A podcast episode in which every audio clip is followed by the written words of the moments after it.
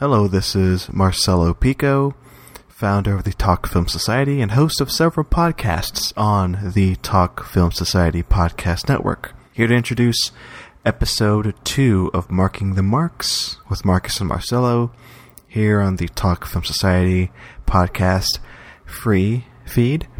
Uh, this originally was published on our Patreon on May 28th, 2019. We're already at the tail end of October 2019, so if you want to hear the latest, if you want to hear new episodes of Marking the Marks, uh, go to our Patreon. We have plenty there right now. Patreon.com slash Talk Film Society. That's patreon.com slash Talk Film Society. Now enjoy this episode where me and Marcus talk Money in the Bank, the WWE pay per view, uh, with Shak from the Sequels podcast.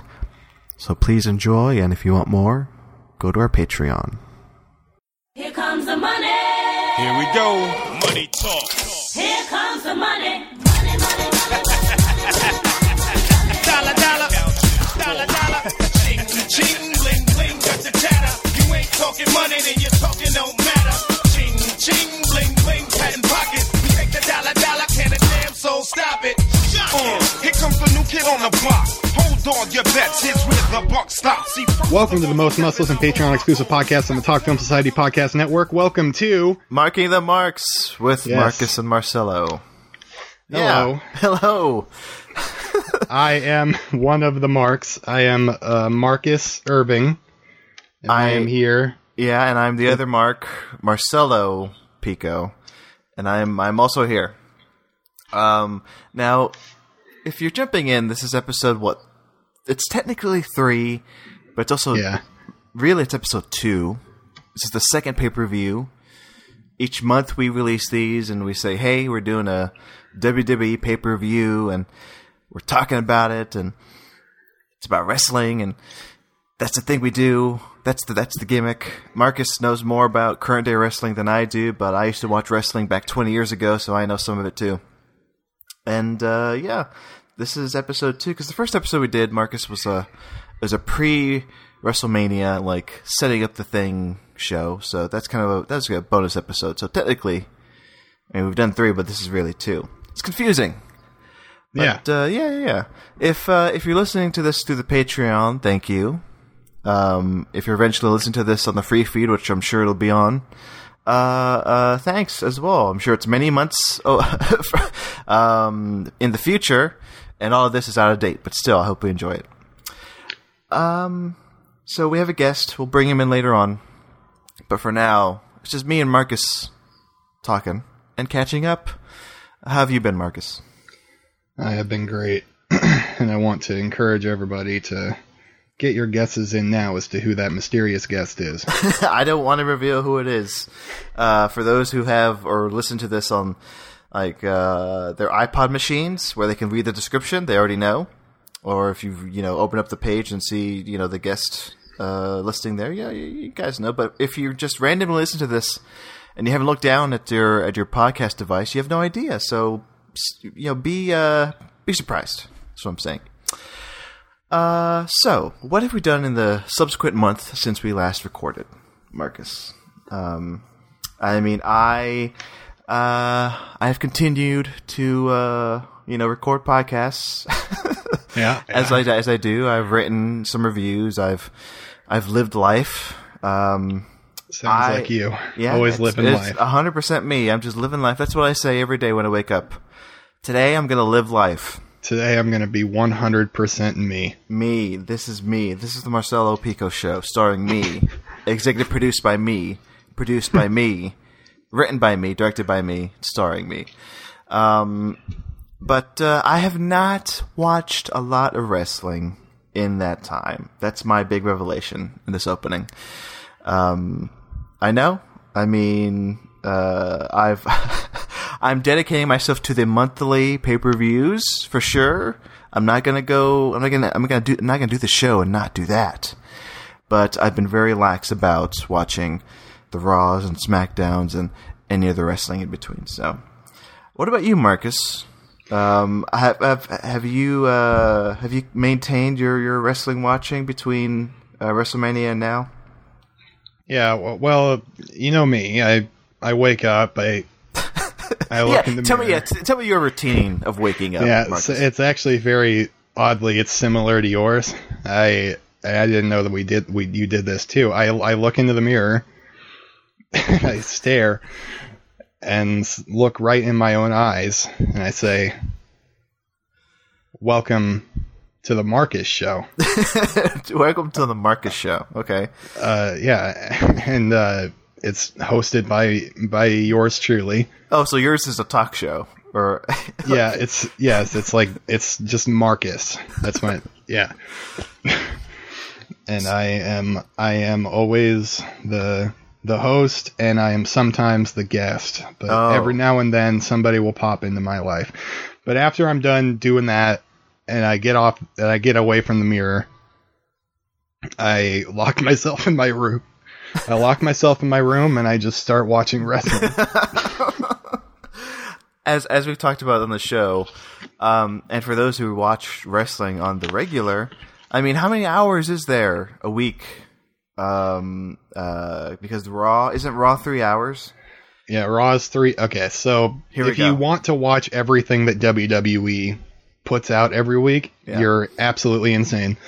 but there are three hours of Raw, two hours of SmackDown, one hour of 205 Live, one hour of NXT, one hour of NXT UK, one hour Jesus. of WWE main event.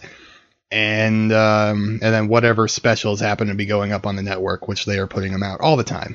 Oh boy, oh boy. Uh, I also for, also forgot to mention I uh, to timestamp this. This is May twentieth. This is a month after WrestleMania. We're going to be talking about Money in the Bank.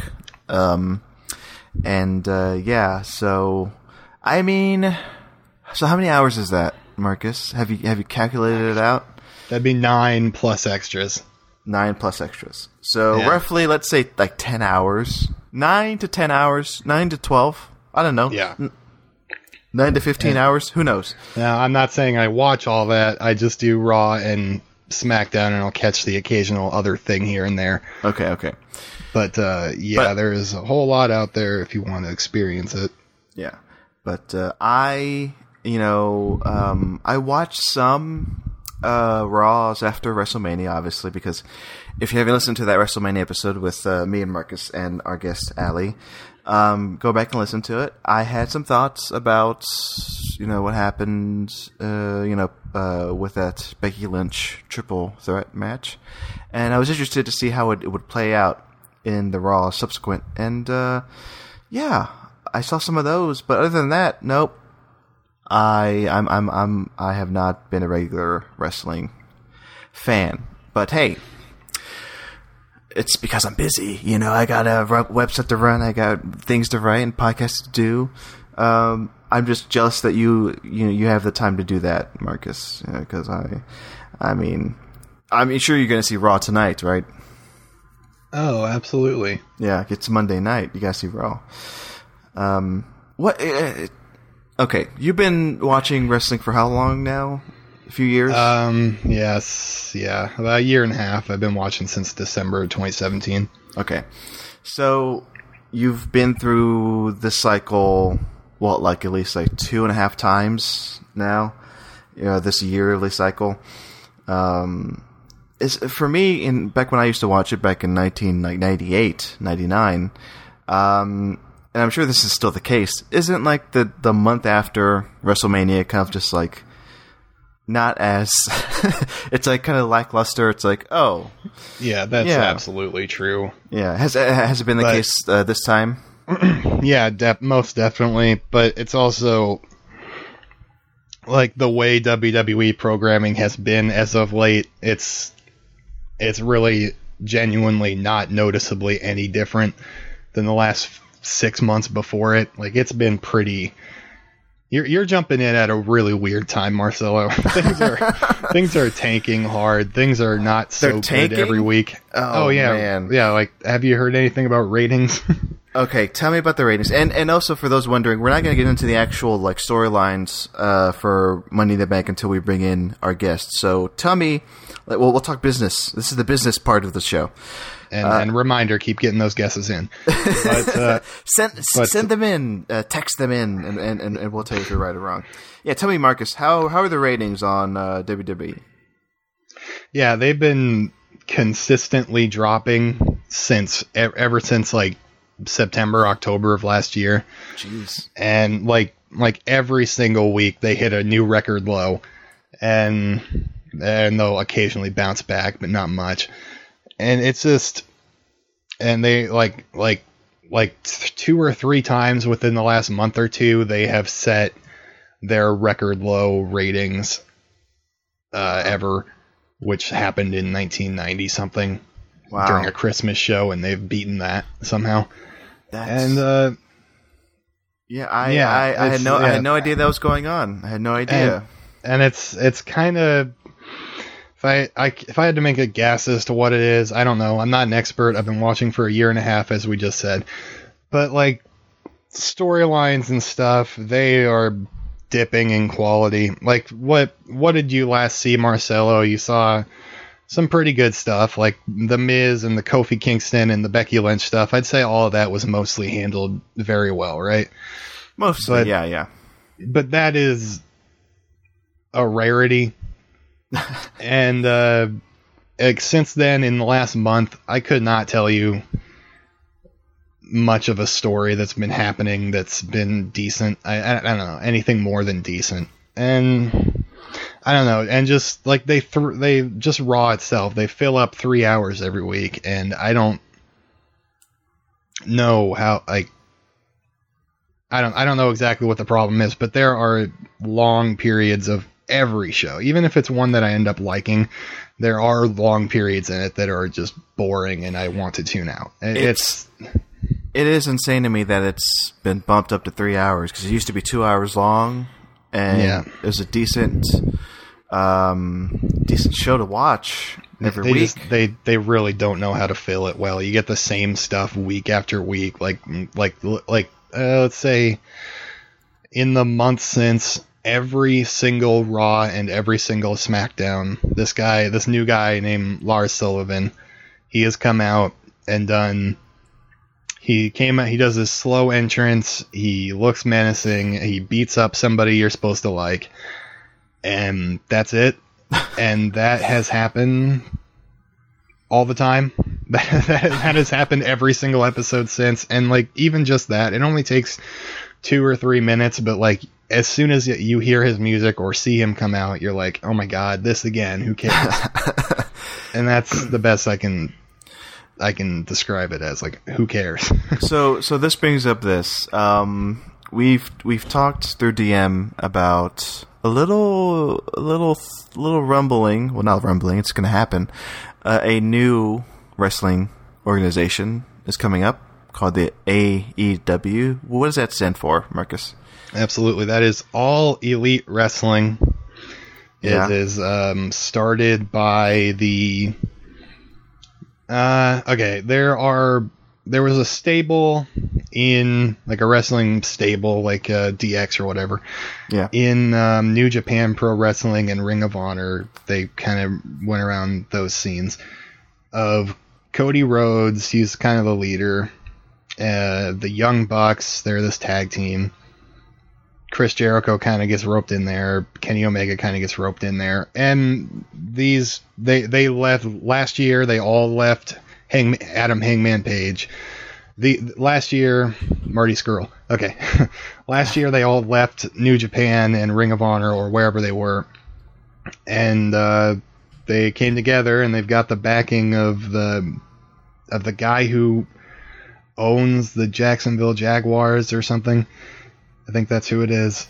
And they've got the backing of this guy, and they've been building up this new wrestling promotion, and it just got announced a week ago that they're going to be having a weekly show in the fall on TNT, which Ah. is a gigantic uh, cable network that like one of the biggest cable networks they can be on. Yeah. So it looks like this is like legitimate WWE competition, and they have their first pay per view show on next week. Yeah. Um. What what date? What date is that? The twenty fifth. Mm, sure, yeah, Sure, yeah, right. yeah, yeah, whatever. sounds right. Um, I just don't know. Uh, so it's gonna be. I'm gonna predict already. Well, wait, wait, do we know what night it's gonna fall on? This this new AEW weekly show. I think it's Saturday. Tw- maybe 26th, by the way. Was it Saturday the 25th? It's happening. The No, AEW. it's the twentieth today, so it would be in fi- five days. What would it be? I don't know. Yeah, so it's a Saturday, right? Yeah, I think it's a Saturday. Yeah. Anyway, um, I'm just hung up on a date.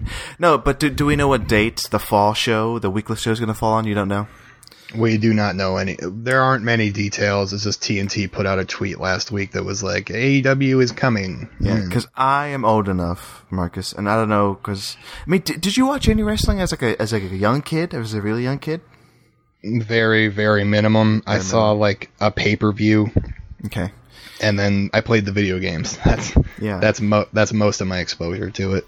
because your generation, and you're younger than me, I have to say, uh, your generation uh, has only experienced WWE, right? There hasn't been a major competitor uh, against it for what seventeen years or something like that. um, ever since ever since the WWE bought the WCW, which was Yeah. its main competitor, um, and uh, the Raw, uh, the Attitude Era uh, on Raw was uh, mostly it mostly came out of uh, that competition between WWE and the WCW because they both had their shows on the same night. Um, but yeah, I, I'm gonna predict uh, this will be a ratings like a push for both of these brands now. So, well, these organizations. So, yeah. So I, I'm hoping that maybe the storylines will be better. They'll not they, they'll not have competition, and they'll be like, hey, we have to try. Yeah, that, yeah. You would hope. You would hope Yeah. that's what happens. At least, yeah, that's my hope, Marcus. All right. yeah, that is my hope as well. and, and and we'll get to the pay per view and how I felt about these storylines and these matches. Um, I'm not gonna reveal it yet. I want to tease that. Um, but hey, okay. Speaking of Raw, though, one of us went to a Raw show in the in in the in between time. Uh, Marcus, And uh, get your guesses in now. that was. we're gonna give you tw- we're gonna give you an hour to guess. All right, let's move on. we're gonna reveal it at the end of the show. No, Marcus, it was you. You went to a Raw show. That's right, Marcus Irving, little Raw. little boy, went to Monday Night Raw. Now, was this your? It was. It wasn't your first, right? Show. No, that was my second Raw show. They came to. I live in Iowa.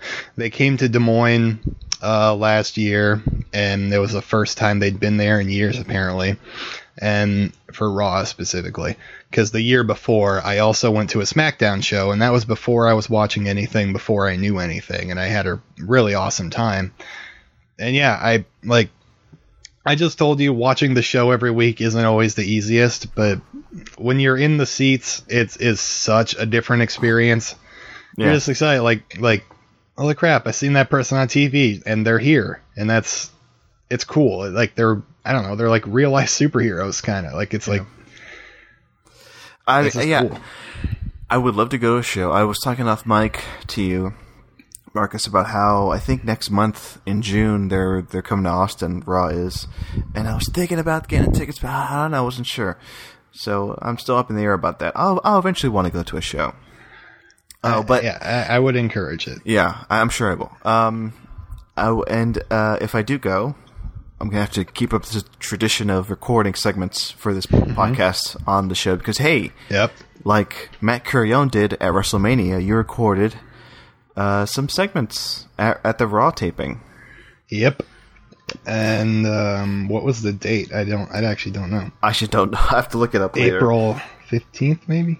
Possibly. No, I don't know. Tax day. Ap- April something. No, it was Earth Day. It was the same day Earth Day was. Whenever Earth Day was.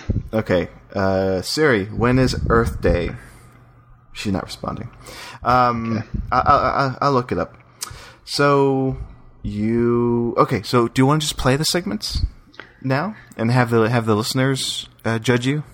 Uh, sure, yeah. Yeah, okay. Let's, So here- yeah, judge me. So here's Marcus Irving live uh, at the Raw taping. Uh, eh, what, what, what was the stadium name? uh, Wells Fargo Arena in Des the Moines, Wells Fargo Arena in where? Des Moines, Des Moines, Iowa. Iowa. That's it. Here we go. Enjoy. Hello, everybody.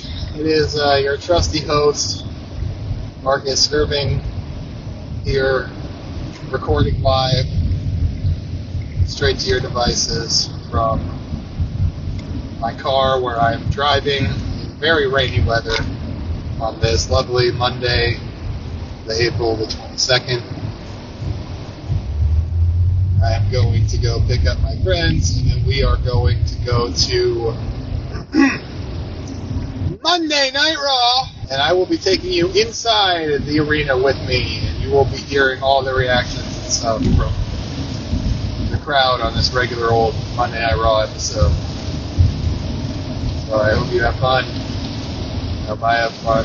I bet I'll have fun. Uh, hello again, uh, listeners. I found my seat. I am uh, sat down. I've went and got some merch, and we're just waiting for the show to start. About an hour to go. Everybody's wooing. Already having fun. See, I told you I would. Uh,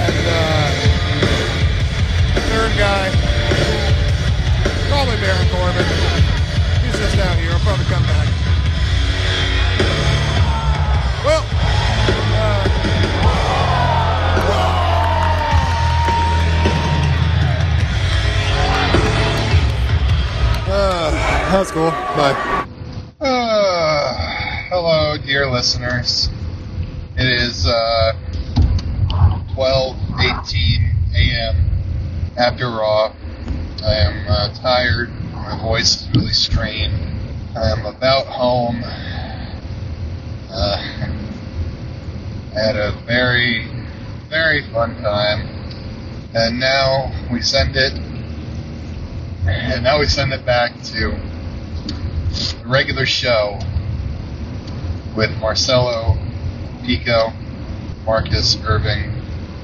Ah, that was a good clip. Wow, that's good. Such good stuff. Good job, Marcus. Uh, um, it sounded Thanks, like man. sounded like you had fun. Oh, I Thanks, should I should mention this. Okay, uh, Marcus was very very eager to tell me uh, to watch it live, which I did not. Unfortunately, Yeah. I should have, but um, I was out that night.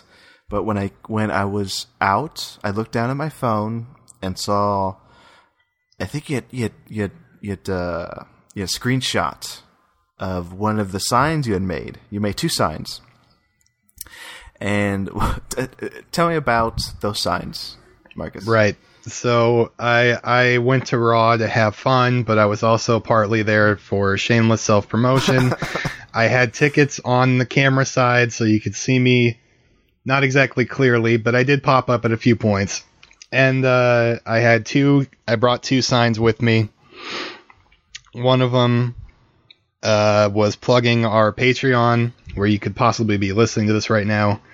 Uh, Patreon, it said patreon.com slash Talk Film Society.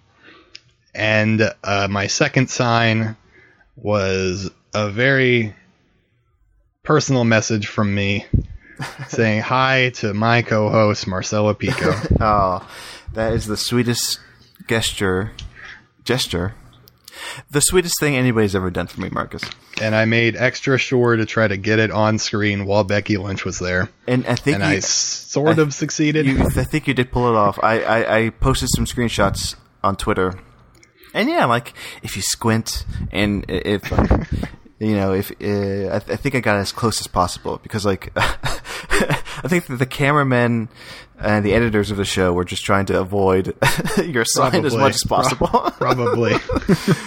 but but but uh, good job, Marcus, and thank you for promoting the show and saying hi to me uh, via screenshots of uh, Becky Lynch, and that that that will forever that will forever be on the WWE network. You know that Yep. episode of Raw with you holding up that sign, and then quick brief shots of Becky Lynch in the frame. So thank you. Gonna live forever. Uh, Speaking of living forever, uh, this show is to live forever in the minds of our fans. Yep. as we as we move on, is there anything else we want to touch on before we go into the next segment and we bring in our guest? Um, Anything? I any- could I could do a little more business stuff. okay, what's uh, what's what's going on business wise? So it's not just wrestling. it is not just that the fans are unhappy. Uh, that has also boiled over backstage. A lot of wrestlers are unhappy, Ooh, and even higher up people. Writers have been getting fired left and right for the stupidest possible reasons. Um, like what? Oh, oh, yeah, sure. Bret Hart, um, he got inducted into the WWE Hall of Fame, and in his speech, he mentioned uh, Vince McMahon, Right. like you would expect anybody to do.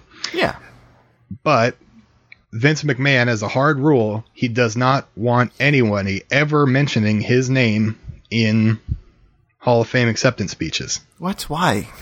I don't know, but the the uh, the uh, guy that was go was helping Bret Hart write his speech, he uh, did not get fired, but he quit before he got fired Sure. because because Bret Hart mentioned Vince McMahon and Vince McMahon does not like that, so he quit. That's the And- craziest thing I've ever heard. It's abs- it's fucking insane. Vince McMahon is a goddamn madman. He needs to be stopped. yeah. and that's the, he's one of three or four writers in the last couple months that have like since WrestleMania that have quit. Wow. And also there are wrestlers, most notably probably Sasha Banks. Uh, Oh, she was yeah. yeah she, she was women's tag team champion up until WrestleMania where her team lost, and um, she has not been seen a second since then. Uh, they're they're she's unhappy with her character. They don't utilize her well, and so it's all it's all hearsay. You know, it's all rumor, but but and like whatever you got to believe the reports that come out. But um, but yeah, and she's one of.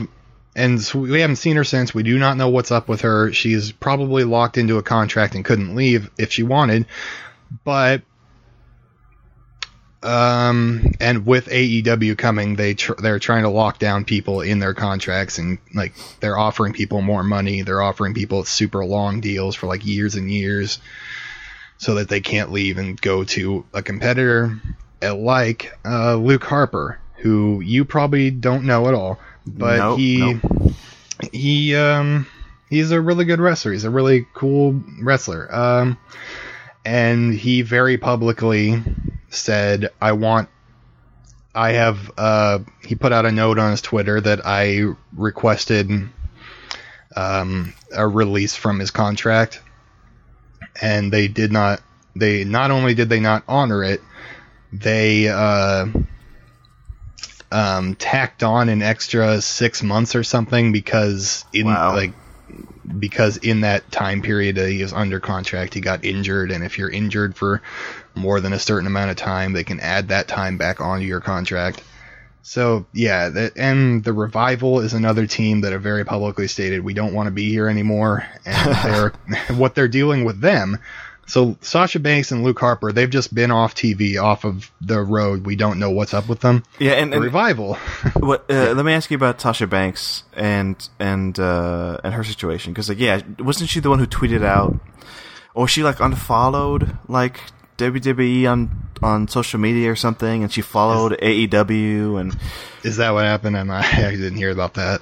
I think or or, or, or, who am I thinking of? Because didn't we have like a DM discussion over it like uh, weeks ago? And I think it was her.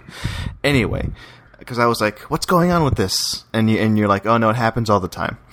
So Oh That- yes, yes, yes. She Yeah. she tweets out some ominous stuff, and that's something she's done for a very long time. yeah, but yeah, but uh, it's it says something that she hasn't been seen. I mean, is that like a regular thing? Like somebody just disappears and like they're still under I- contract? Yeah, they said like that she was going on like a a like a forced few weeks off to to like reconsider her position of wanting to leave, kind of because she's So- a really she's a very big star, and Yeah. so they really don't want to. They would not let her leave if she wanted to, but they want her to want to stay so they can keep using her. Yeah. And uh, anyway, and So, it's worth yeah. mentioning the revival. Tell, they, yeah, uh, tell me about that. Tell me about that. they um they have publicly kind of been like we want out they requested their release they were not granted it and instead of like luke harper luke harper who is just going to be on the shelf for a year the revival are on tv and they're um, doing vince mcmahon humor trying to humiliate them basically like the two weeks ago uh, the Usos went backstage and caught the revival shaving each other's backs.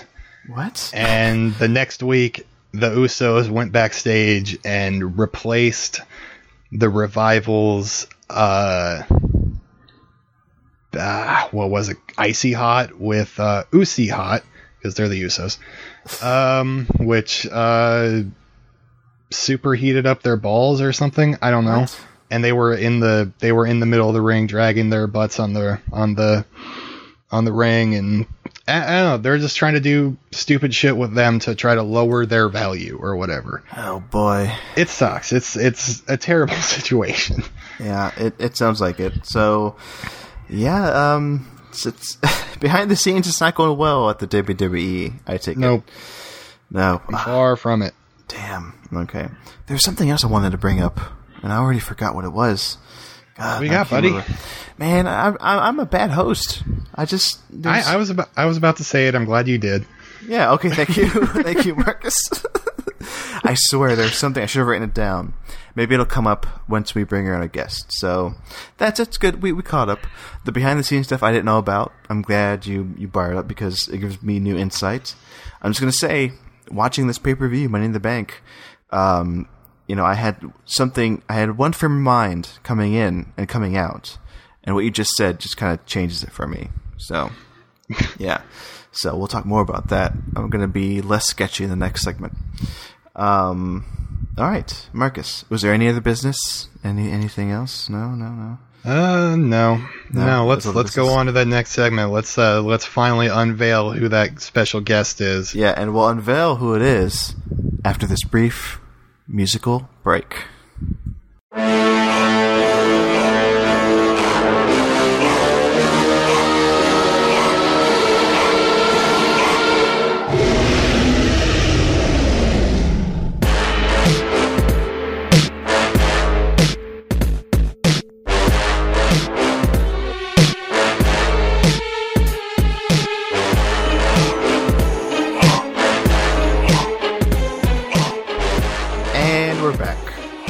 Marcus, did you enjoy that break?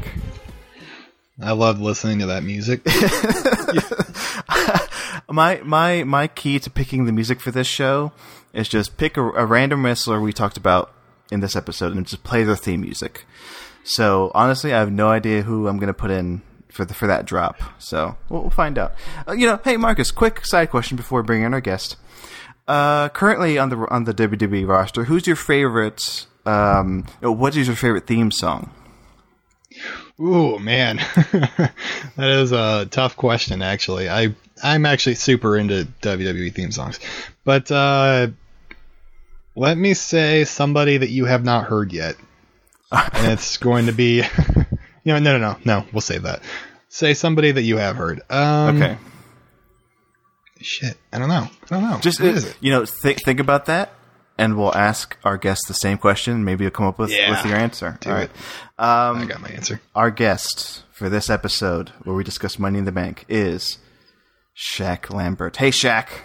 What's up? What's happening? What's popping? Hey guys. I, I'm excited you're on. Uh, you know, quick behind the scenes of this podcast. I was like, Marcus, we need to have guests for each episode. And Marcus was like, okay, I have some ideas. And the top two names, uh, we've already had them uh, on the show already uh, Allie and Shak. So th- those are the top two names we wanted. Because I know.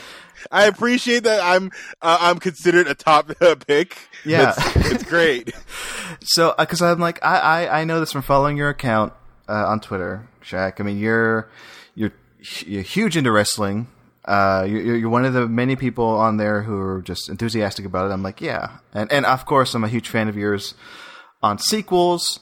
And and uh, yeah, I, I was like, yeah, it's it's a no brainer, Marcus. Right? We did we had to have Shak on the show. Absolutely. Yeah. I, I respect that. I appreciate that. Thank you, Marcelo. I also appreciate you having me on this platform or even making this platform. It's fucking sweet, and I always will appreciate it. Yeah.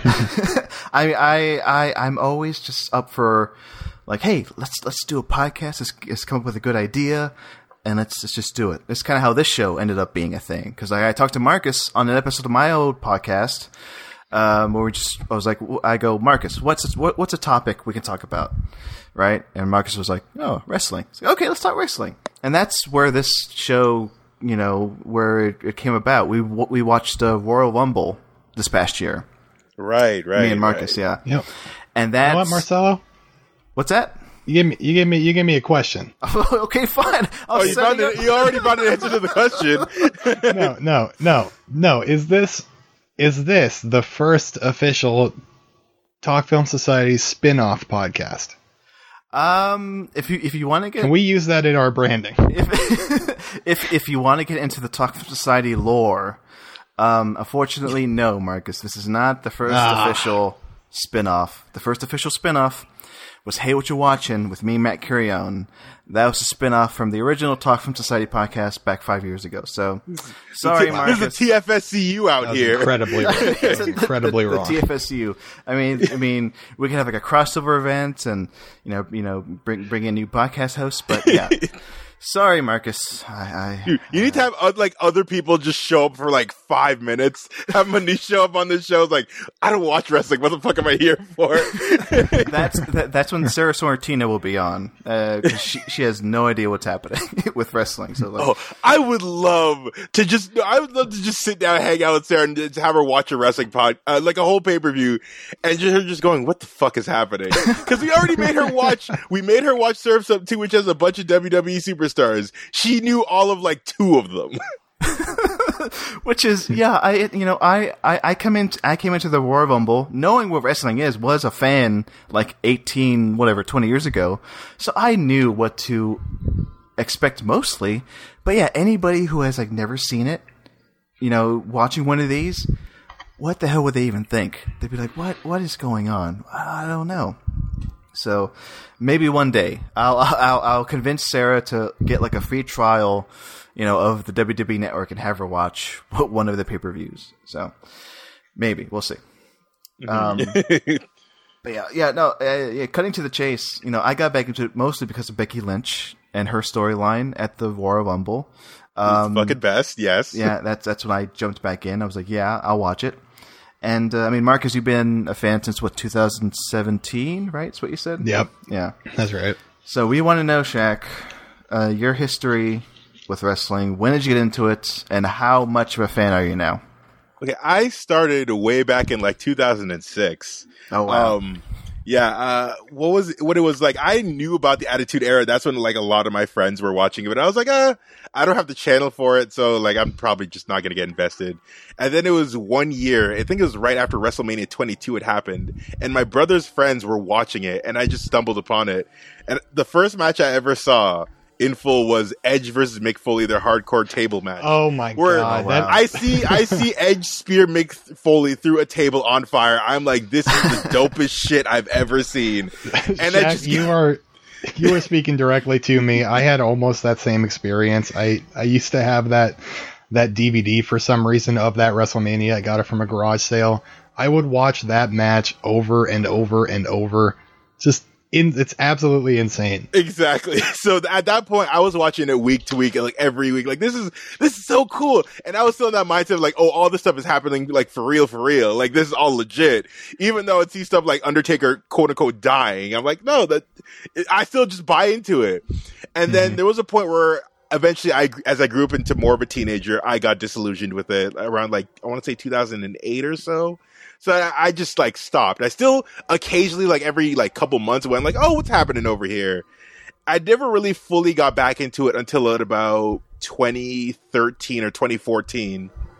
It was another WrestleMania where I was like with some friends from college, and we were just randomly re- reminiscing about like wrestling. And like, hey, you know, let's just watch a random WrestleMania, like whatever one was coming up, since it was in like a couple weeks. So we watched it, and we were hating all of it. We're just like, this, this sucks. This is really boring. And then it wasn't until Undertaker versus CM Punk where we got super invested into it again. And I was like, guys, I think we might be into it again. so at that point, I watched pretty much constantly ever since. Right at a at this current moment, I stopped watching week to week because it's just way too much of an investment. It's like at least five, six hours a week. Yeah. I don't have enough time to do that when I'm busy with like enjoying other things. But I still always watch the pay per views. I always still keep up with it. I still watch all the news. I'm still a big wrestling fan. It's just I don't watch it. I still, en- I just still enjoy all of it, but watching aside Yeah. from like pay per views. We just did the cal- we, we we did the calculation in the last segment. Uh, Marcus uh, came up with a total of like nine plus hours of WWE content per week. Uh, Exactly. yeah, it's Not it's to a lot. mention, like I, I've been to a bunch of live shows. Like I've been to the uh, two WrestleManias, the one from last Oh, year wow. and the year before. Wow. I bought, I just bought my tickets for SummerSlam and NXT Takeover that same weekend because they're coming to Toronto. Like I'm still all in on this shit. That's Awesome. That's amazing. Yeah, I mean, Marcus has been to a few live events. Uh, I have not. I, I want to eventually. I keep saying that. I know they're coming to Austin here in a few months, but yeah, I'm gonna eventually go. Um, I, I have to make sure that Becky Lynch will be there, though. Um, my only thing left I have to do is at least hit uh, Royal Rumble because I've hit three Ah. of the big four pay per views already. Oh, that's awesome. Yeah. S- uh, um. Okay. So that's a good. That's a good preamble. We we know who. Uh, we know where Shak lies in the. Uh, you know. You know WWE fan ver, uh, fandom. Sorry, and also I was I was trying to say fandom and also universe because that's the thing. That's something I learned on the show. Um, the fans are called the WWE universe, right? It's a stupid thing. Yeah, they established Yeah. this is like what 20 around like 2010 2011 cuz they're trying to do like more social media shit. And that's when they're like, "Oh, hey, yeah, we'll just call ourselves the WWE universe." Which is confusing as hell. Because like yeah it's not you think that would that would be like the, the wrestlers themselves or like the, the company but no it's the fans. I don't Yeah. know. Anyway it's dumb. I think it's just like the ecosystem in which the WWE system lives in. it's like its own like biodome. It's like it's all Yeah. this um money in the bank. Let's talk about that. Um so yes i watched the whole thing this morning. Um, I, well actually i caught uh, some of it live last night then i had to uh, podcast and do some other stuff as I always do on Sundays. But um, not to jump ahead, but I, I I I turned it on and I was was right there for the Becky Lynch matches in the middle, which which, w- w- which we'll talk about more in depth a bit later. But yeah, I saw all of those, and then like I think one after, and then then that then that was it. But uh, yeah, I, I I I did WrestleMania last month. You know, with me and Marcus and, and Allie, but I that one I still did not see the whole way through because yeah, Because I don't blame you because it's like seven, eight hours. I was gonna say yeah, yeah, it's it's it's a it's a it's almost a full day's commitments, and uh, I even mean- being there, it's like the most exhausting shit ever. Because like halfway, by the time it's halfway through the show, you're exhausted. Like I'm just like I just want to go home at this point. I think that was uh, that was uh, Matt Curione's experience because he went to WrestleMania last month. And, Oh, uh, okay. yeah, he he said by the end of it he was very tired, but yet it was like the best night of his life. So, uh, Marcus, uh, did you watch it the whole way through live? Oh no, I already know the answer, but you, you, you Uh, tell me, tell me. Yeah, the Money in the Bank. Yeah. I uh no. I I caught it from the beginning. I watched from I watched the first 3 or 4 hours, but then as soon as Game of Thrones started. I turned that was the finale, the series finale of Game of Thrones was on the same night. So I turned off Money in the Bank, went to Game of Thrones and then came back after. I just fucking, I just fucking, re- I, I remembered that Game of Thrones was last night. I just totally forgot. But yeah, I'm, I'm guessing, yeah, uh, Shak, what, uh, did you do the same thing? Did you just stop when Game of Thrones was on? oh no, I was I was already outside. Like I was already out with like dinner with my family, and then I, Ah. after that, I went straight to like a friend's house. And then watched the finale, and then watched Barry, and then went home, and I was way too exhausted to watch Money in the Bank. So I literally started it like this morning, and just spent the day watching through all the matches and stuff. I managed to finish it just in time before we started recording. perfect timing. yeah, because I I watched like was it it was four it was like three hours and like forty eight minutes I think was the counter. Um, and yeah, I watched the bulk of it this morning too. So yeah, so we've all watched it, uh, and now we're gonna talk about how many matches were there, Marcus? There are ele- including the pre-show match which we're not going to talk about. Um, there were 11 total. All right, so we'll talk about the eleven matches here. Yeah. So here we go. Let's let's just jump into the first match.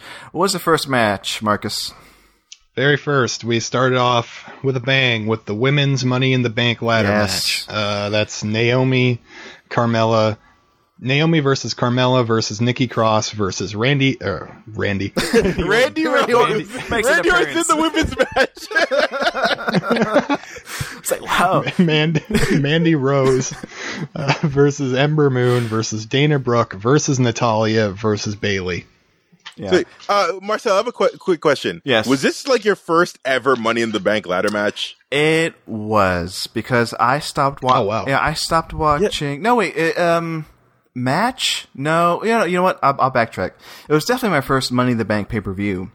But the first Money in the Bank match, I'm pretty sure I saw a because I did a, lot of Becky Lynch research before before WrestleMania. So I'm pretty Mm-hmm. sure I saw at least one or two of her matches where they did a, uh, a Money in the Bank. Oh, So- okay, yeah, probably from the ones from like the years past. Gotcha. Yeah, exactly. So no, but this is this. I've seen these before, and I think back in the day they. Uh, I think I saw maybe the first Money in the Bank match. Back back when uh, uh, the WWE was WWF and they were all about tables, ladders, and chairs. Like they like they. Oh like, no, you watch you, you watch TLC. Money in the Bank didn't come in until like I think like mid two thousand. Yeah, so I, I may have watched. They didn't have a name for it, but they had like a thing where it's like, oh, it's like, uh, what what are those matches called when like you have like the, the title above the ring and you have to Oh, climb just, a, it's, it's a ladder match. They, essentially, yeah. ladder matches match, or yeah, TLC. Okay, yeah. So okay, I I'm getting everything confused, but um, I mean, yeah, I've seen variants of this, obviously, but uh, yeah, this may have been maybe been my first or second, uh, sorry, second or third Money in the Bank match. So yeah, Gotcha. to answer your question. But I think this is definitely the first that had like eight people in it. So it's a lot. Um, I, I yeah, let me jump in. I'll say I I like this a lot. I did this first match. Uh, a big reason why I, started watching wrestling again and wanted to do the show is because of the women's division, which has definitely changed since like when I first started watching it back like 20 years ago. Um, it's just it's just so much fun to watch, and like they are just so good. and like and they, they they they take their hits you know just as well as like any any guy you know uh, wrestling so and yeah so i was a big fan of this match and i like how it ended um, just to give you like a brief you know synopsis of how i felt about the thing but uh Shak, how'd you feel about this first match Oh, it, it was a fun match. It was essentially what I expected. I think it started off a little bit awkwardly as they were trying to get like more used to the ladder spots.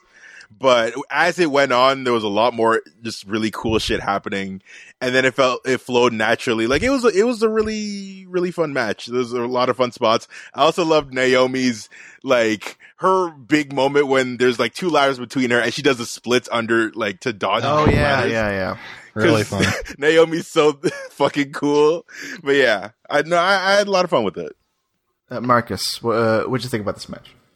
Yeah, I thought it was super, super fun. A really awesome way to start off the show. I was really into it the whole time. Uh, the coolest spot for me was uh, Ember Moon's. Uh, she did her eclipse off the top of a ladder, straight in, like into uh, from outside the ring into the ring. Thought that was so cool. Um, Dana Brooke, she's been kind of getting more airtime recently, and she had some really cool standout stuff here, where like where she was hanging from the briefcase at the top. Oh, that that actually fucking terrified me because I'm like, that is that is a high drop, and for you to be swinging Yeah. that much, I'm like, oh, oh boy, please don't die. That, that's exactly like we'll we'll get into it more with the men's match specifically, but like there are Oh, man. these there are so many insane things about these matches that just they're so impressive to watch. Like how the hell are these people doing that? How are how is any of this happening? Yeah, Uh It, um, there, there's a moment when um, a, a ladder fall, and if, excuse me if I get any of these names wrong, but uh, there's a ladder that falls like on the hip of I think Bayley, and it looked like a real like damn hit, and she got hit pretty pretty damn hard. So Yeah. stuff like that, like that's not, not planned and it just happens, like that that that gets me. I'm like, God, yeah, these these wrestlers. Like it's it's it's not all fake, man. They're- They're out there with like playing this with these real, you know, real things that could hurt you. So moments like that get me going. Like, oh God, yeah, this is actually real. So there's plenty of moments of that in the match, especially like the suplexes on the on the ladders and all this stuff. Uh, so how it ended? Oh, I have to ask this question. So out of these eight, like how many of these uh, women wrestlers are like big names? Because I have no real idea. I mean, Bayley, I'm guessing is a big name, right? Na- yeah, Naomi Yeah. is the, is probably the biggest name in this match because she. Wait, do you, wait, are you familiar with the four horsewomen? I think so. Who are they again? It's it's essentially Char- Charlotte, Sasha Banks, Becky Lynch, and Bayley. Okay, They're yeah, essentially like the four lead women who kind of spearheaded this whole like shift in perspective of women's wrestling, especially Yeah. in the WWE. So she was the biggest name, and other than that, I would say Natalya's a relatively big name because she's associated with Bret Hart because she's her uh his uh niece. Ah, okay. I, I don't think I knew that. Wow. Otherwise, So- like they're all they're all like relatively they're, like they're all popular names. It's just at least the t- the main two is Bayley and, and Natalya. Okay, gotcha. So I'm guessing either one of those, or we're kind of like a a shoe in to win, right? It was kind of between Bayley and Natalya. I'm guessing. Honestly, it was more between well Bayley and uh, I would say Mandy Rose because they've been kind of giving her the bigger kind of dose of attention in the past couple of months. Uh, Marcus, was there any like uh, good backstories, any storylines with with this match in particular? Uh, yeah, they tied in with Mandy Rose very, very well. She's been kind of having kind of a falling out kind of thing with her uh, tag team partner, um, uh, Peyton, or no, Sonya Deville. Sonya Deville, yeah, and uh, actually Marcella uh, Paige. She used th those three used to be a tag team stable, Ah, but uh, you know Paige, But I uh, know yeah, Paige. I Mandy saw that Rose. movie. Yeah. yeah, they've been kind of they've been kind of teasing a little bit of a breakup between those two, and Sonya and Mandy had to decide only one of them could be in the match, and then near the end of it, everybody was down, including Mandy, and then Sonya came out of nowhere to like lift Mandy on her shoulders and climb her up the right, ladder. yeah. That was so badass. That's impressive. God, yeah, yeah. And then, and then, yeah, then Bayley comes in and ends up winning, which I I liked. I appreciated that uh, because I, you know, it, it's it's one of those moments where I'm pretty sure I've seen her wrestle before in another match, right? In my limited time coming back to wrestling, but she's one of those personalities where I'm like, oh, I like her just from seeing her. you know, Her charisma in this in this match and seeing her win, I'm like, yeah, I'm a fan of hers and we'll talk more about her later. So, not to hmm. spoil things, but Well, I don't know. Is is are, are spoilers a thing for this podcast? I don't think so. Not really. Like I'm assuming that people who listen to it have watched the show. and are not like watching with the podcast. Imagine that if somebody's watching the pay per view with the podcast. Don't do that. that They sounds- watch the they watch the match, pause it, listen to us talk about the match. it's like, damn it, you Pause spoiled it right go before it happened. And now, listeners, pause it and watch the next match. What what is the next match, Marcus? Okay, um, yeah. So after the women's Money in the Bank, there's a little vignette that will be important later. Uh, Sami Zayn, who replaced Braun Strowman in the Money in the Bank ladder match, he came backstage to talk to Triple H to complain about s- being scared of Strowman, and we'll talk more about that later. But um, um, the next match was uh, Samoa Joe versus Rey Mysterio. This is a rematch for the United States title. They they did a match at WrestleMania that went a minute and a half because Rey Mysterio was injured. Rey is not injured anymore, and so they're redoing the match, and uh, it still went a minute and a half. Yeah, I and I, I talked to Marcus about this off mic, off mic, and also via DM because I, I, I okay, honestly, I did forget that was it WrestleMania that that happened that they went for like a minute Yeah. and a half. yes. Yeah, I uh, how uh, how did Mysterio get injured during that? Remind me. it is It was- he was- something no, he with was- his uh, angle. as far as I know, ankle. he- he, was injured before. yeah, he was injured prior, like a house show or Oh, something like that. Okay, okay, okay. Now, right, right when this ended, I text, I texted Marcus. I'm like, the end of that Mysterio match, like, it was so short because they had to stop the match because what's his name, Samoa Joe, actually got his nose broken, and I'm like, that's a legitimate excuse to stop a match, right? To stop it in, uh, so short. So that was my thing, and Marcus was like. No, you're a fucking idiot. No, he didn't say that, but no, what they usually do with Samoa Joe is if he has to lose for some for whatever reason, every time Samoa Joe loses, at least as of recently, he just gets a random roll up pin that screws them over, and he shouldn't have really been pinned, but he got pinned, and that's that's what they do with this character. So I really don't think that's what it is. Okay. Well, yeah, that was just my thought. I, I had no idea about that. I guess backstory that that's that's a thing that happens. Um, Yeah. I mean, uh, yeah. Shak, your thoughts on this? I'm I'm not a fan of the match. I'm not a fan of it being short. I love these two people, especially Samoa Joe's maybe in my top five wrestlers. If anything, he's maybe the greatest person to ever have a mic in the WWE. Yeah. Because every time he talks, he talks so much peak cash shit. They're like, this is so mean and ruthless, but I appreciate how mean and ruthless it is.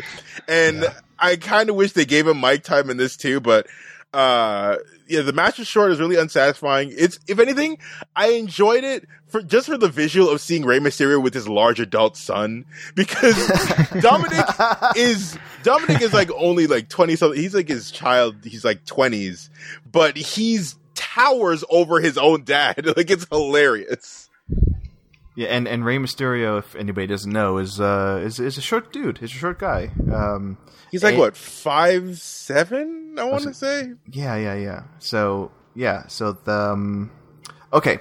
Another thing I have to mention, a thing that has irked me in the last, you know, two pay per views now. Um, the uh, the referees uh apparently messing up. um, Oh yeah, yeah, because uh, the the pinfall here, Mysterio had a had a roll. I don't know the the, the, the, the term a roll up, right? And Yeah. and uh, Samoa Joe's shoulder was clearly not on the mat, right?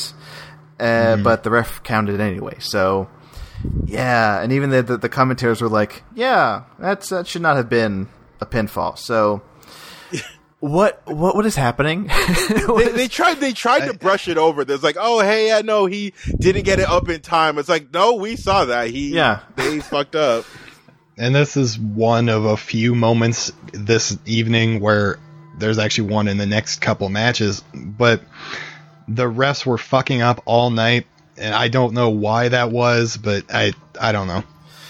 And it uh, reminds me of the end of the uh, Becky Lynch match at WrestleMania, which uh, really irked me and uh, was. I mean, I, uh, I'm guessing it was what's her name's fault, right? Uh, I already forgot her name. I legitimately forgot her name. Ronda who- Rousey? Ronda Rousey.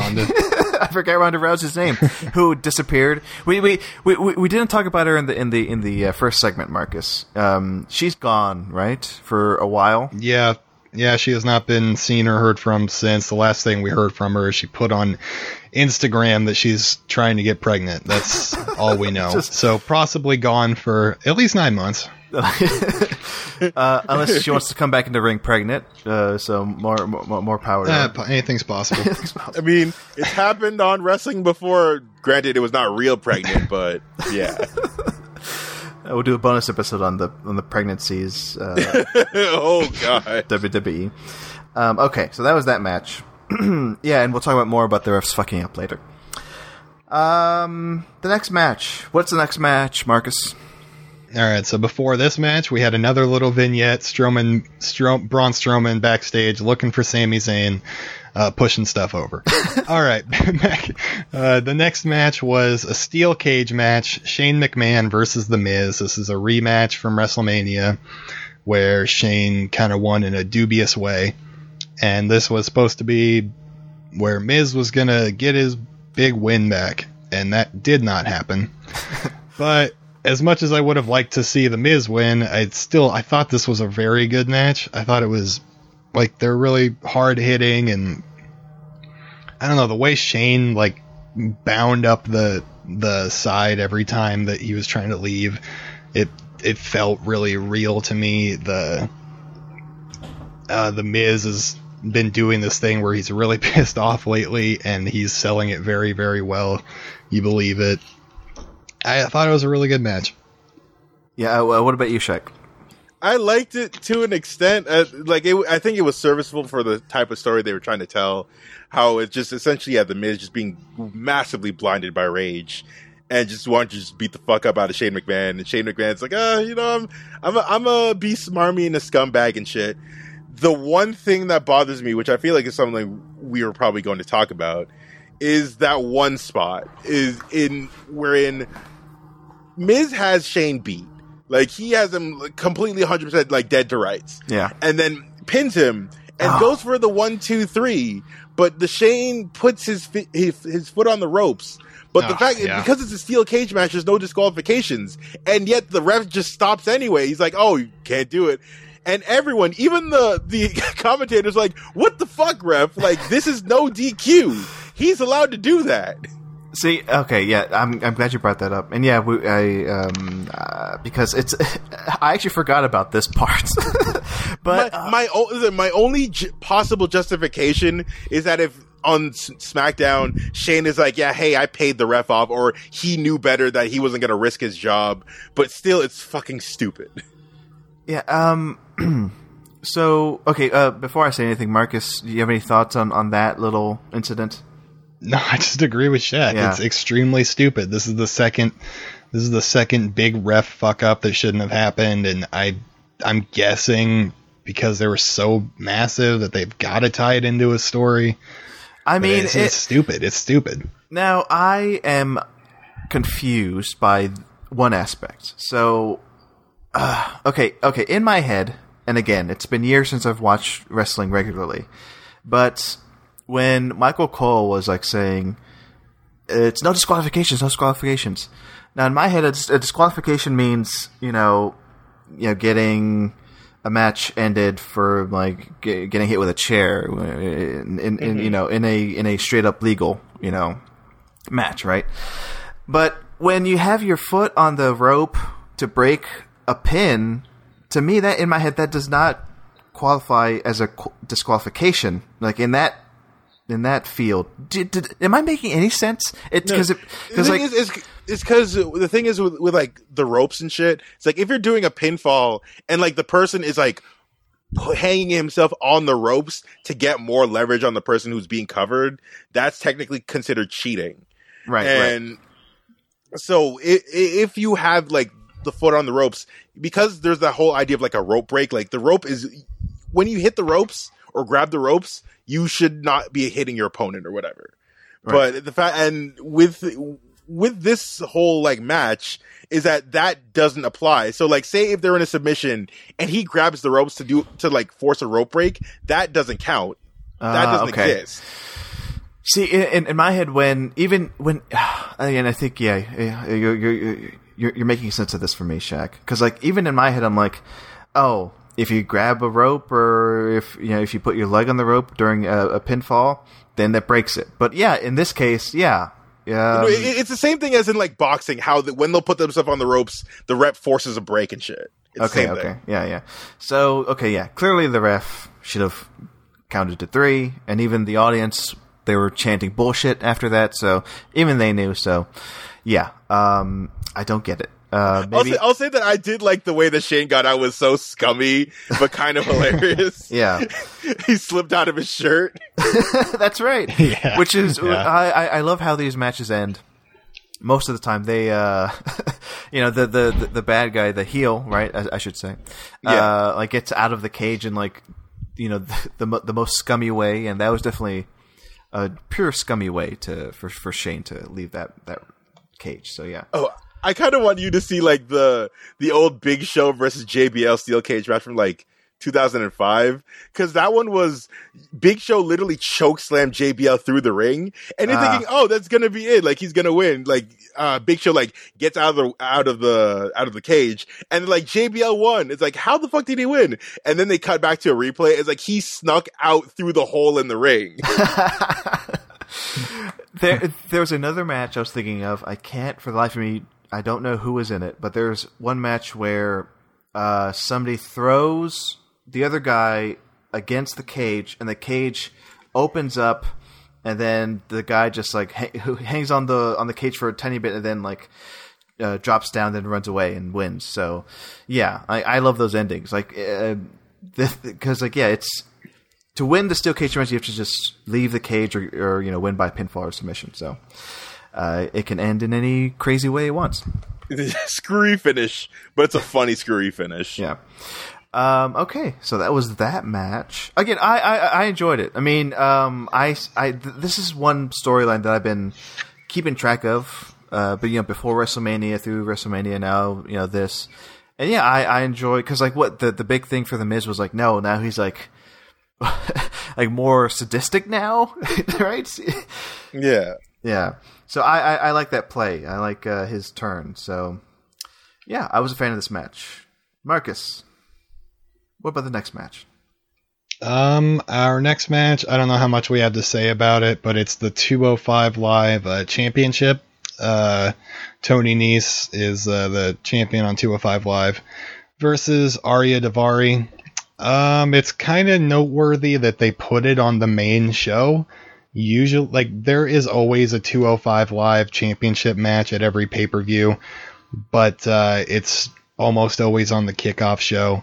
This was on the main show, which very rarely happens. It, I it was a whatever match too. I didn't, I didn't, I wasn't that into it.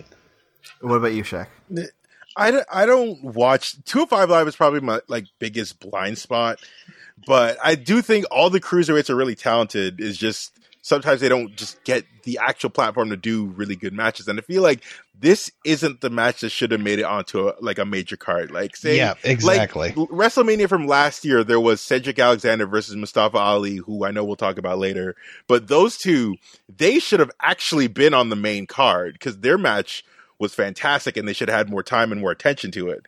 But Tony Nese, as much as I like him and I think he's a really, really underrated performer, this like he's not super, super charismatic, at least outside of that. And Ari Daivari is just like every random dude in Dubai you'd ever see in your life. like he flaunts his riches like crazy.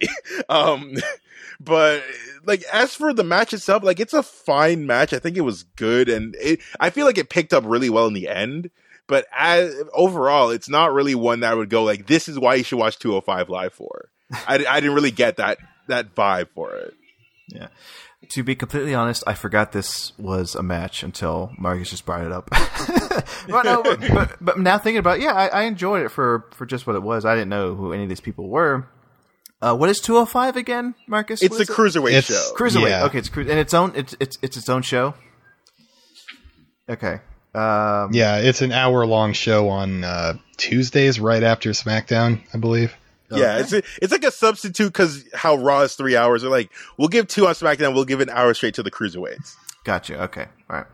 Now, I, I, I said to Marcus before we recorded, I'm like, let's let's focus on the main card and not the the pre-match, the one that was not on the main uh, Money in the Bank match. But this is worth noting because, like you guys said, like maybe this one is not worth of not worth putting in the main, you know, card. So, Marcus, what was the match that didn't make the the card for this pay per view? Uh, yeah, that was a non-championship match between uh, the champion tag team on SmackDown, uh, Daniel Bryan and Rowan, versus the Usos, who are a tag team on Raw, and it was I I didn't have I don't have any many opinions about the match. I, it was fine. It's kind of similar to what they did last week when they had this exact match on SmackDown, and. uh but weirdly, the Usos won, so I guess we're getting another match between these two teams somewhere down the line. They've been kind of blurring the lines between Raw and SmackDown's uh, uh, rosters recently. That wild card shit just fucked everything up. It's like Yeah, it's, it's- made everything just stupid. I, I, I uh, the, the one thing I kept hearing uh, over the course of this of this pay per view was like, oh, you know, uh, this superstar is like uh, they just got on SmackDown or they just got on Raw and they're making their name on SmackDown or Raw now. And like, how how big of a switch was this? Like they just all just. Uh, yeah, somebody explain that to me. Like, why, so- why, why do that, and like, why have that big switch? okay, so the thing is, is that every year they have like since they've had the brand split, they've had a draft where they would trade superstars from like each show because each Yeah. show has like their own individual rosters and stuff. And this year they had that, but for some reason they also decided to have the wild card, which is like certain superstars can go to both shows if they so choose. And I think the reason I think they did that was for, more for like a ratings sake because uh SmackDown's going to Fox next year, I want to say. Right. And so Fox is like, we want some more of like your biggest names on the show. So like Roman Reigns is going to be on SmackDown. Um, but they also, but USA still also wants people on their show. So like, hey, how about we just have them show up on both things? So it's, it's, it's a way to have both companies happy, I feel, but it's fucking stupid from like a logistical sense. yeah. Yeah. So this is a continuation from last episode where Allie tried to explain to me the brand, uh, like unification that was like rumored. So this is a running gag on this show where somebody explains to me this brand stuff because I I, I I kind of understand it more now because um, it makes sense for. Well, to me, it doesn't make sense because I, I'd rather have these wrestlers rested and just have be on one show a week rather than two. Because like I can only imagine like their lifestyle. I don't know. Um, that's that's just me thinking out loud. I'm like, just have them be on one show a week.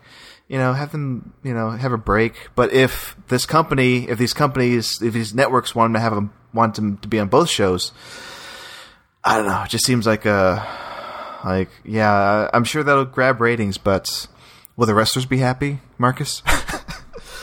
I, uh, good question. I, I don't I don't know how they feel about it. yeah, It's it's yeah, it's interesting. I, it, it yeah, it sucks. I don't know.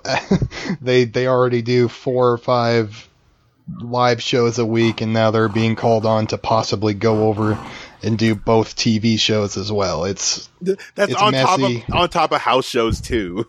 yeah, it's it's messy. It's dumb. It I, I don't know. yeah. So yeah, we'll see what happens when because when is it next year that SmackDown's going to Fox? Yeah. I believe it's in the fall this year. Oh, it's in the fall. Oh, is it this year? Oh wow. yeah, I think it is. Okay, yeah. Yeah, and that, and then plus that uh, the the AEW fall show on TNT. It's gonna be it's gonna be interesting. I bet. Uh, okay, so that was that match. What? Okay, what's the next match, uh, Marcus? Well, before we get into the next match, there is one last little vignette here. Yay. No, is there one more? Uh, no, it is uh, Triple H going up to Braun Strowman, asking him to leave the building because he has apparently done something off screen to injure Sami Zayn. And now Sami Zayn is out of the men's Money in the Bank ladder match at the end of the show, and Braun Strowman has not replaced him. And now we can head into the next match, which is Becky Lynch defending her Raw Women's Championship against Lacey Evans. All right. Somebody explain to me why Becky Lynch is facing off against Lacey Evans. Why this is happening? Okay, so Lacey Evans for like the past what feels like a year, but it's probably been like a just a couple months. Um, Yeah. Has her whole shtick was literally just coming out, walking to the ring, and then not doing anything and just walking right back out. Um, just like strutting her, just strutting herself. And then the week, I think it's like the Raw after WrestleMania. Uh, Lacey finally did something where she just straight up just punched Becky Lynch in the face. And with her with her finisher that's called the women's right, which I don't know how I feel about that name. But essentially ever since that that kind of started off their whole rivalry that they've had for the past like month. Now, let me ask you, Marcus. Like, do do people like uh, her, um, L- Lacey Evans? Oh hell no! there's, there's, there's a lot of reasons not to like her. I mean, she's a bad person in real life. There are Oh, many. Tell me, There's a lot of me. evidence. Uh, for Halloween, like five or six years ago or something, Oh, no. there's Instagram photos of her dressing her child in blackface Oh God. there's she's like really Republican. I think. Ugh. That- uh, I think she was a Marine or something. I'm not Yeah. sure. Okay. Well, I know she also got roasted for Twitter because she can't cook for shit. like she put a picture of uh, uh, like uh, her cooking chicken, and it was like the most unseasoned looking shit I've ever seen. oh God. Okay. Well, now I have a good reason to not like her even more. it's it's not all the not the racial and the problematic like Republican stuff. It's the chicken. there you go. It's like I wasn't convinced, but then you said the chicken thing. It's like, oh, get the get her the fuck out of here. And it's it's not even just that stuff. Like I think she's super boring to watch. I, she's Yeah. been on NXT for at least a year now, and I've seen her here and there, and she's never done anything for me at all. Uh, she's got like a cool aesthetic, I guess. It's like this 30s, 40s pinup model kind of look.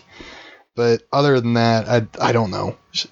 Her Yeah, no. way of speaking is very boring. I don't know. It's I was she's not that compelling to me. I don't know. I was just very confused as to why after WrestleMania she'd be the one that would be Becky Lynch's uh, main foe. I don't know. And then, well, luckily Lynch wins. Right? She wins the match. Yeah. So I mean, it was. I, I, I'll say that I did appreciate Lacey Evans coming out with money guns Yeah, that- for her that- entrance this yeah. year. that was That's, that's kind of I cool. like Yeah, that's kind of cool. Oh, and let's talk about the end of this match. Okay, again, once, Yeah. once again, the referees. I don't know what the fuck's going on. Uh, Marcus, tell me what happens at the end of this match. Okay, so what did happen? Becky uh, got she was being pinned by Lacey Evans, yeah, right? Yeah. And the ref just refused to count. They were like on the ground, like they were going to count, and then they didn't.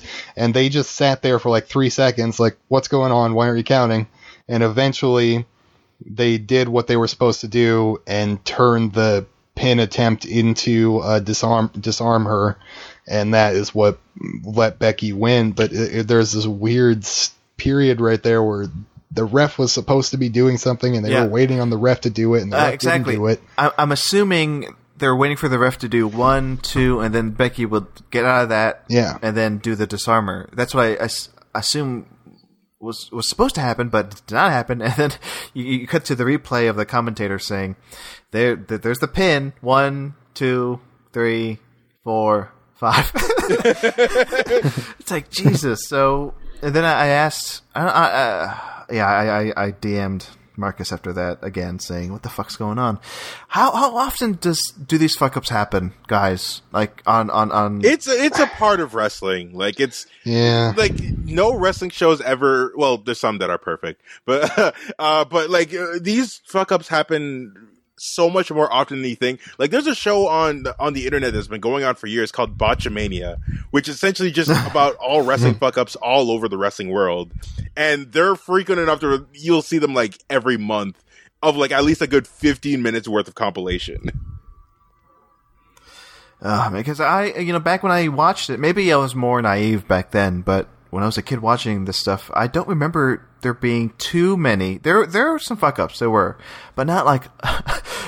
this seems like a lot in the last like two months, and especially in like big, in big matches. So anyway, that was the end of that match. Again, controversial ending to a Becky Lynch match. Uh, but then, hey, there's another Becky Lynch match. Yeah, we rolled directly into the next match. Uh, Becky Lynch defending her SmackDown tag team or tag team, her SmackDown Women's Championship mat, uh, belt against Charlotte Flair.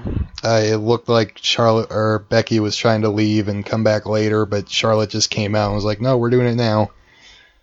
And um, yeah, Yeah, and uh, good old Lacey Evans comes in, interferes, and uh, that helps Charlotte Flair defeat Becky Lynch. And Mar- yeah, Marcus, um, real quick, what was it that you said to me when I said when I asked you, wait, Becky Lynch is, is wrestling twice and defending both of her titles at Money in the Bank? Like, uh, uh, uh, uh is she gonna win or something? Both matches? I forget what I said, but what what, what did you say in the definite? I said, uh, "You bet your ass she will. That she'll win. She will win both." Yeah. And That's, No, I was was hoping wrong. because Cole even said a thing that, that like there's been no superstar who's ever both successfully defended two Yeah, singles titles at the same time on the same night. Because uh, what was it? Uh, Seth Rollins is the most recent person I can think of who had the WWE Championship and the U.S. title, but I'm pretty sure he lost the U.S. title that night because he was. Def- Yeah. I know. I know he defended the U- WWE Championship because he beats he beat Sting and ended up forcefully retiring him by accident. But I think he lost the U.S. title that night. I think it was to like Cena. Uh, yeah, so yeah, I I'm not happy. Um, I, I wanted Lynch to keep those two belts, but hey, uh, oh, it's not even over yet. I mean, uh, uh, Charlotte Flair is the champion, is is SmackDown Women's Champion, but then what happens, Marcus? Sure. Uh, yeah. So Smack. So I, I just want to say really quick. I thought that the Lacey Evans match was whatever. It was it was okay, but then this one I thought so much better. Like you've got that build up of like the 20 minutes that Lacey and and Becky went, and then you go into this where Becky's exhausted and everybody wants her to win, and you got like real drama there. And eventually, Becky did lose to Charlotte. Um, because Lacey Evans got involved and punched Becky and knocked her out. And uh, so Charlotte wins, and then she's trying to celebrate. No, she's not celebrating. That's not what happened. Beck, uh, Charlotte and uh, Lacey Evans team up to beat up uh, Becky Yeah, while she's Becky, down. Becky was pissed, and she just went straight to beating Yeah. the fuck out of Lacey. And then uh, and then out comes Bayley to save the day. She uh, destroys Lacey and uh, and uh, Charlotte, and then cashes in her Money in the Bank contract, which she won just an hour and a half before, and and now she is your new SmackDown Women's Champion. Yeah. I thought that was a awesome moment. Really, I love you. Love seeing that. So I know there's fun. a there's a lot going on there, Shak. Yes. So your thoughts on the Becky Lynch Charlotte Flair match, and then like the lead, then then that leading into a surprise match with uh, Bayley and Flair. Okay, so uh, the Lacey match is kind of whatever, is what I expected. Uh, once again, Bayley and uh, Becky and Charlotte is a solid match, but is one that I was so tired of seeing. So I was pissed off when Charlotte won. I was like, again? I wasn't I They wasn't it to- happy. I wasn't happy. I was fucking livid. Th- this is her tenth women's title. Is that right? yeah, her t- her ninth, I think. Ninth. But yeah, so her winning again, I was like, this is this is actual bullshit. I got to deal with this again. But then Bayley came out and then she assisted, and then the mo it's not until she was completely knocked out and Bayley was debating on using it. That's when I was like, oh, now I know what they're doing. And then, so yeah, when Bayley cashes in, I was so relieved. And I realized at that point that they did, they had Charlotte win because it wouldn't really make much sense for uh, Bayley to cash in on Becky because they're both like two like faces. They're the good guys, Yeah. and it would feel kind of uh, it would feel kind of cheap. Like Bayley's whole thing is she's the goody goody to like a ridiculous extent. So when that happened, I was satisfied, and I was just also super cheering. I was like, "This is she deserved this." Yeah. So yeah, uh, going back to me watching Bayley win the first match of the night, I'm like, yeah, I'm a fan of hers. And then, yeah, I, I I'm still trying to get over the fact that you know Lynch lost, right? But uh, but You're heartbroken. I get it. I, am still heartbroken. But but the fact that yeah, Bayley comes in and it, it's I love that twist. I'm like, oh, is she gonna cash in the Money in the Bank? I'm not too familiar. I'm gonna ask you guys uh, about some Money in the Bank cash in moments because I'm sure there are plenty, you know, to talk about. Oh, there's some great ones. Yeah, yeah. I'll, I'll, I'll, I'll ask you guys in a bit, but yeah, like. I'm I'm not 100 percent familiar with it, but I kind of caught on pretty quick. It's like, oh, you can cash it in whenever. So she looks at the brief, you know, she looks at the briefcase. She looks at like at the at, at Charlotte, you know, down the ground. I'm like, oh, I see what's gonna happen. And then she's the new champion, and she's like celebrating. It's like, oh yeah, I'm happy. I'm happy for Bayley. I it was a good twist and a good end to that. You know, the, the whole middle section of the pay per view where I didn't expect to have all this happen. So yeah, I by the end of it, I was like, okay, fine. If Becky Lynch can't have that belt, then Bayley's a good fit. So there you go. and she she's a person who like Bayley her character has kind of been a little iffy the last year probably and uh crowds have been kind of have been stopping cheering for her as much and this where she's like the total hero she comes in and saves the day I think that's going to do a lot for her cuz I like Bayley a lot and I'm glad I'm just really happy to see something like that happen Right. Yeah, for sure. Yeah. So let's talk about some Money in the Bank cash in moments because I again I'm not too familiar with this this thing. So uh, in the past, w- would have been like some good moments where or some unexpected moments of like, oh, this guy's cashing in this thing and it's it's a good match. Ma- Marcus, you have you have any in mind? So I don't I don't know too many exactly, but I know the biggest one that's ever happened, and that was at WrestleMania 31 four or five years ago. Seth Rollins was uh um he had the money in the bank and uh, the main event of WrestleMania that year was Roman Reigns versus Brock Lesnar for the WWE Championship Yeah. and it at the end of the match, I don't know. Was the match over yet, or The match- no, the match wasn't over. Uh, Rollins was the, literally the first time that it ever cashed in mid match. Ah, All right, and uh, yeah, and he won at the main event. He came in, he did his curb stomp or whatever, and he won in the main event of WrestleMania. And he was like the like the person that people wanted most to like be in that position and it was like a huge moment and it's still talked about like a hell of a lot. That's the biggest one that I know of. Shak, what do you got? Uh, I got a, I got a bunch of them. I could always go with the first one, the first ever cash in, which was Edge. Literally, it was back in like New Year's Revolution 2006. John Cena had literally gone through an elimination chamber, beating like Kane, Carlito, Shawn Michaels, and a bunch of other people. And immediately once that match was done, Edge, uh, Vince McMahon came out with Edge, like, hey, I'm cashing in my title now. And Edge is essentially the master of this. The worst one for me was in like 2007 where it was Undertaker who had the World Heavyweight Championship at the time. He had just gone through a steel cage match with Batista, which went to a draw because they both got out at the exact same time. Like literally exact second. And then immediately after that, Mark Henry had come up and just beat him up. And then after that beatdown, Edge, who was on Raw at that point, so no one thought he would ever switch shows to cash in. He cashes in, he spears Undertaker, and wins the World Heavyweight Championship. I was so pissed off about this because I was like 14 at the time. I was still super early in the wrestling thing that I almost destroyed my TV and I almost quit wrestling at that very moment.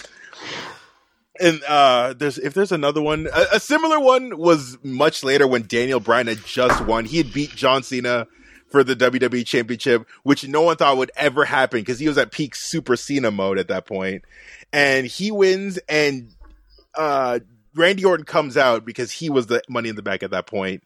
And Triple H was a special guest referee for that Cena Bryan match, and he was like, uh, "Don't don't do this, don't do this." and of course, Triple H being Triple H, he backs out Daniel Bryan, hits him with the pedigree. Randy Orton comes in, he cashes in, wins immediately. And at that point, I was I was a grown ass adult, but I was punching my pillow in rage.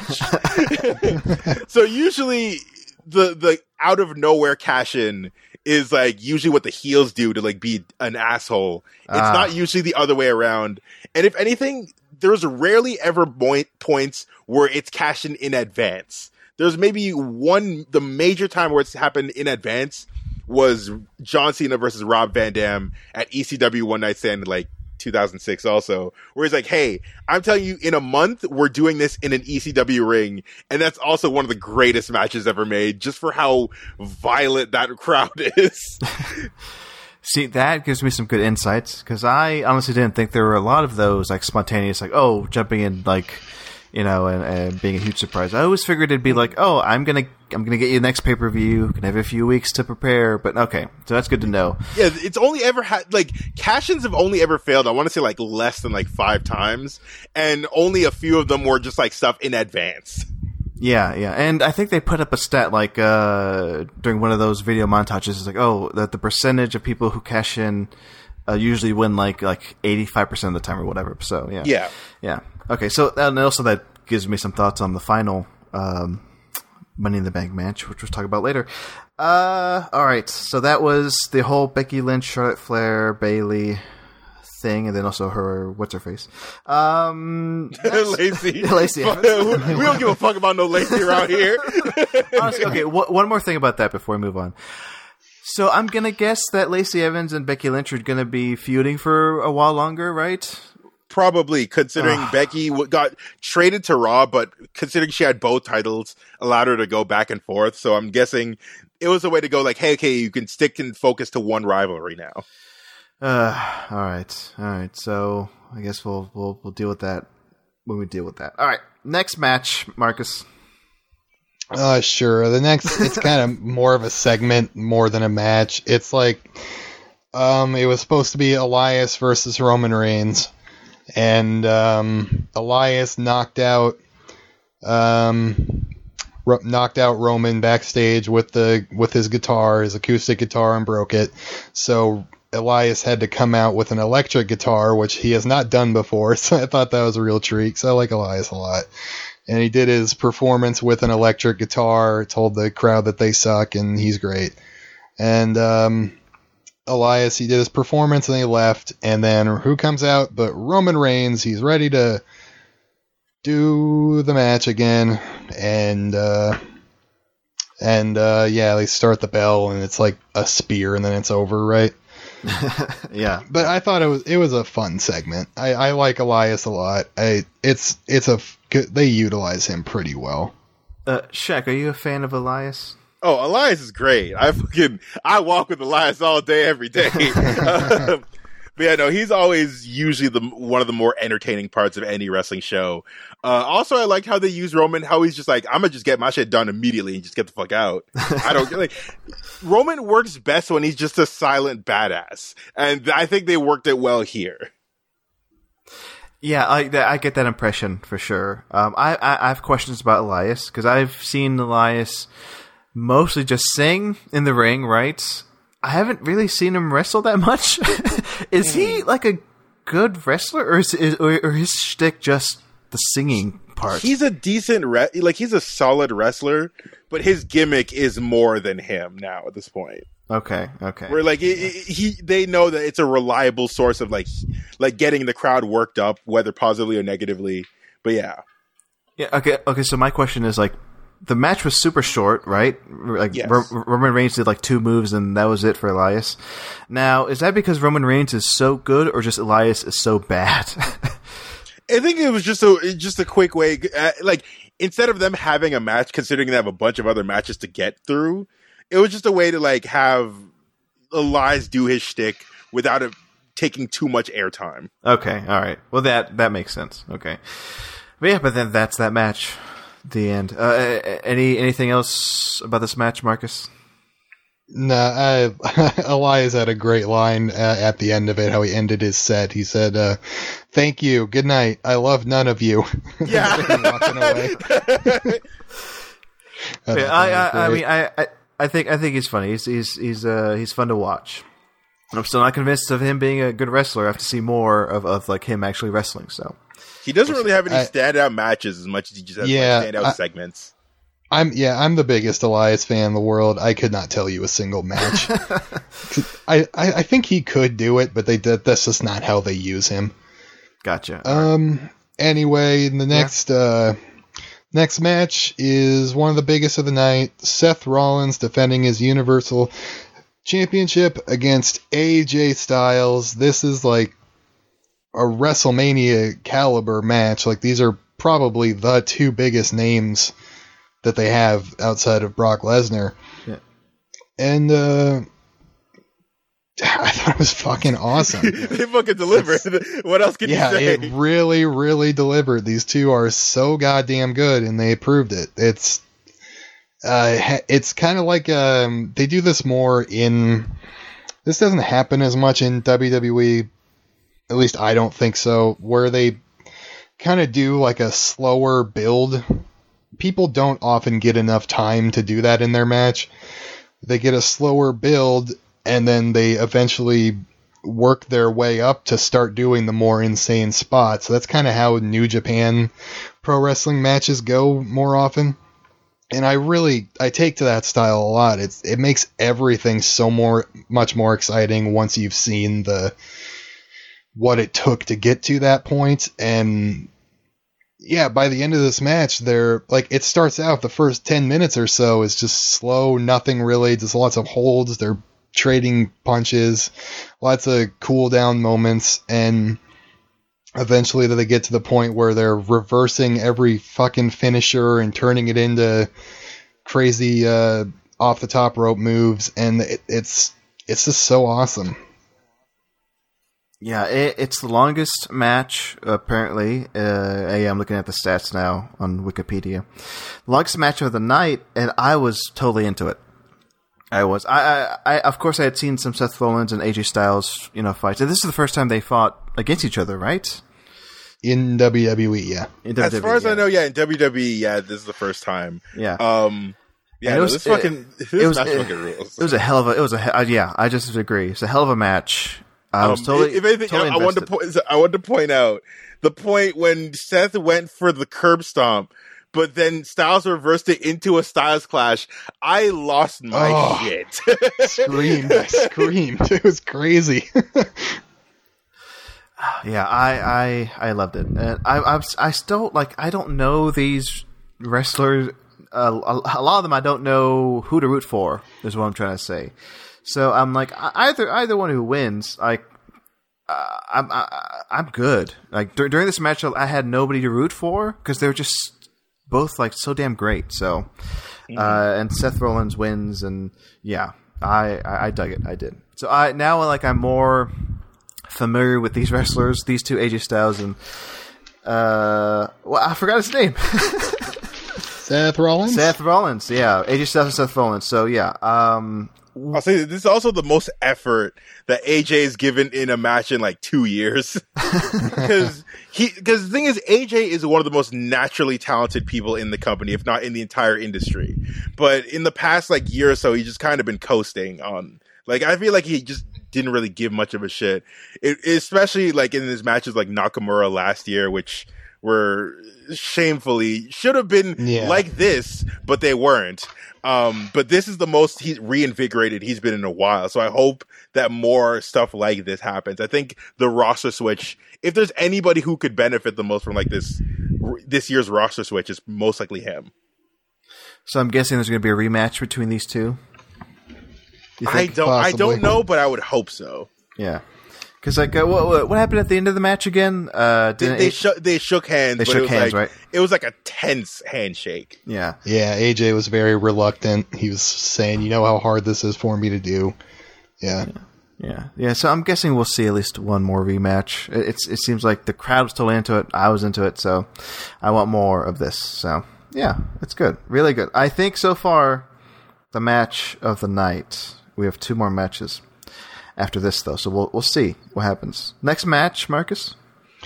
Uh, sure. Right before the next match, though, we got one last little vignette to talk about. Um. Uh. The Lucha House Party was. This was totally unannounced. The Lucha Oh, I House forgot Party about was. that. Yeah. they were. That's uh, Kalisto, Lince Dorado, and Grand Metalik. They were coming out. They were supposed to do a six man tag team match. And I don't even think they said who the other team was supposed to be. They but didn't. It didn't ma- yeah, they didn't. And it didn't matter because who comes out but Lars Sullivan, this big beast that they've been trying to build up. We talked about him in the last segment a little bit. He uh, comes out and he destroys um, the Lucha House Party single handedly. And this is. Uh, like Marcelo, what you saw here, they do this on Raw and SmackDown every single week. What that exact segment that happens every single week, if not with the I'm gonna be honest. Party, but with a, diff- a different person. Gotcha. I'm gonna be honest. I went to the kitchen during this segment, and it, it got a sandwich, and then came back. Um, but oh yeah, I think I can't remember if it was on or off mic, Marcus. Now because it's been so long since we recorded that first segment. Um, because I, I was talking about the blood and how this uh, this pay per view was kind of bloody for a, a modern day WWE event, right? Quite, quite, yeah. This was like the third instance of blood. Like Bayley, when she got the Money in the Bank, she was cut a little bit. oh, And was she? I um, didn't even notice. Yeah, it's like on her stomach a little bit, and uh, it's not very big, but Mhm. um, Samoa Joe, it looked like he flat out broke his nose, was bleeding terribly. And here, Lars Sullivan, he got hit in the head by something. I'm guessing maybe one of the pinatas or something, and it cut open his head pretty bad. And it's I love seeing blood in a show. I you don't get it in WWE unless it's totally accidental nowadays. Which is, And, which uh, is which is crazy to me because I grew up watching just on on a on a, on a Monday Night Raw show back in like 98, 99. There was blood everywhere. I mean, it just rained. People blood. would just bleed for no reason. It's like, like, Mick Foley just like runs across the screen covered in blood. I mean, that's that's that's what Raw is to me. But yeah, I mean, things have changed, and The thing is, they still did that in the 2000s, but no one was worse about it than Ric Flair. Because Ric Flair, when like whenever he cut himself open to bleed, he might as well like lost half his like actual body in blood because he just like caked in the shit. And you're like, dude, you don't need to go that hard for a random segment. like there's one, there's a, there's a video. I need you. I'm gonna show you this after Marcel. I'll look it to you where it's a, a scene where like it's Triple H having a rivalry with Ric Flair, just Ric Flair in the ring. He's talking and he's going like, you know I've bled for this company? I've bled for this business." And he's like bashing himself in the head to the Oh, point where like halfway through the promo, his face is just nothing but blood, and he did that himself. No one hurt him, but him. oh, God. see, and, and and I brought this up with Marcus. I'm like, with the the the, the potential AEW rivalry, it's going to be like the '90s again, where you have like a WCW equivalent versus WWE, and to grab the ratings, like the WWE is a is a in, in a rating spiral. To get ratings, to get people watching, why not bring back blood? Bring it back. Come There- on. Uh, Shak, I want to ask you about this. Yeah. Do you do you have an idea what the Mick Foley is supposed to be reintroducing or introducing a new uh, title tonight on Raw? Yeah. Do you have any idea what that is? Because like I have you think t- I- Mick Foley, you think Yeah. of one thing. Exactly. I'm thinking, are they going to bring back the hardcore title? Which I don't. I I doubt that they would actually do unless it's like the old 24 seven rules for like stupid. Like you could just bring uh defend it literally at any time of the day. That was that would fun. be one thing. But another a suggestion I remember I saw on Twitter today was like they'll probably have like a quote unquote legends title, sort of like how TNA did, but uh just to just for like the stupid Goldberg Undertaker matches they're doing in Saudi Oh. Arabia. Oh Which- boy. That stupid ass show. Oh boy. Uh, le- yeah, we, me and Marcus were planning to talk about that at the end here because uh, we were we're going to reveal if we're going to do it or not for the next episode. Oh god.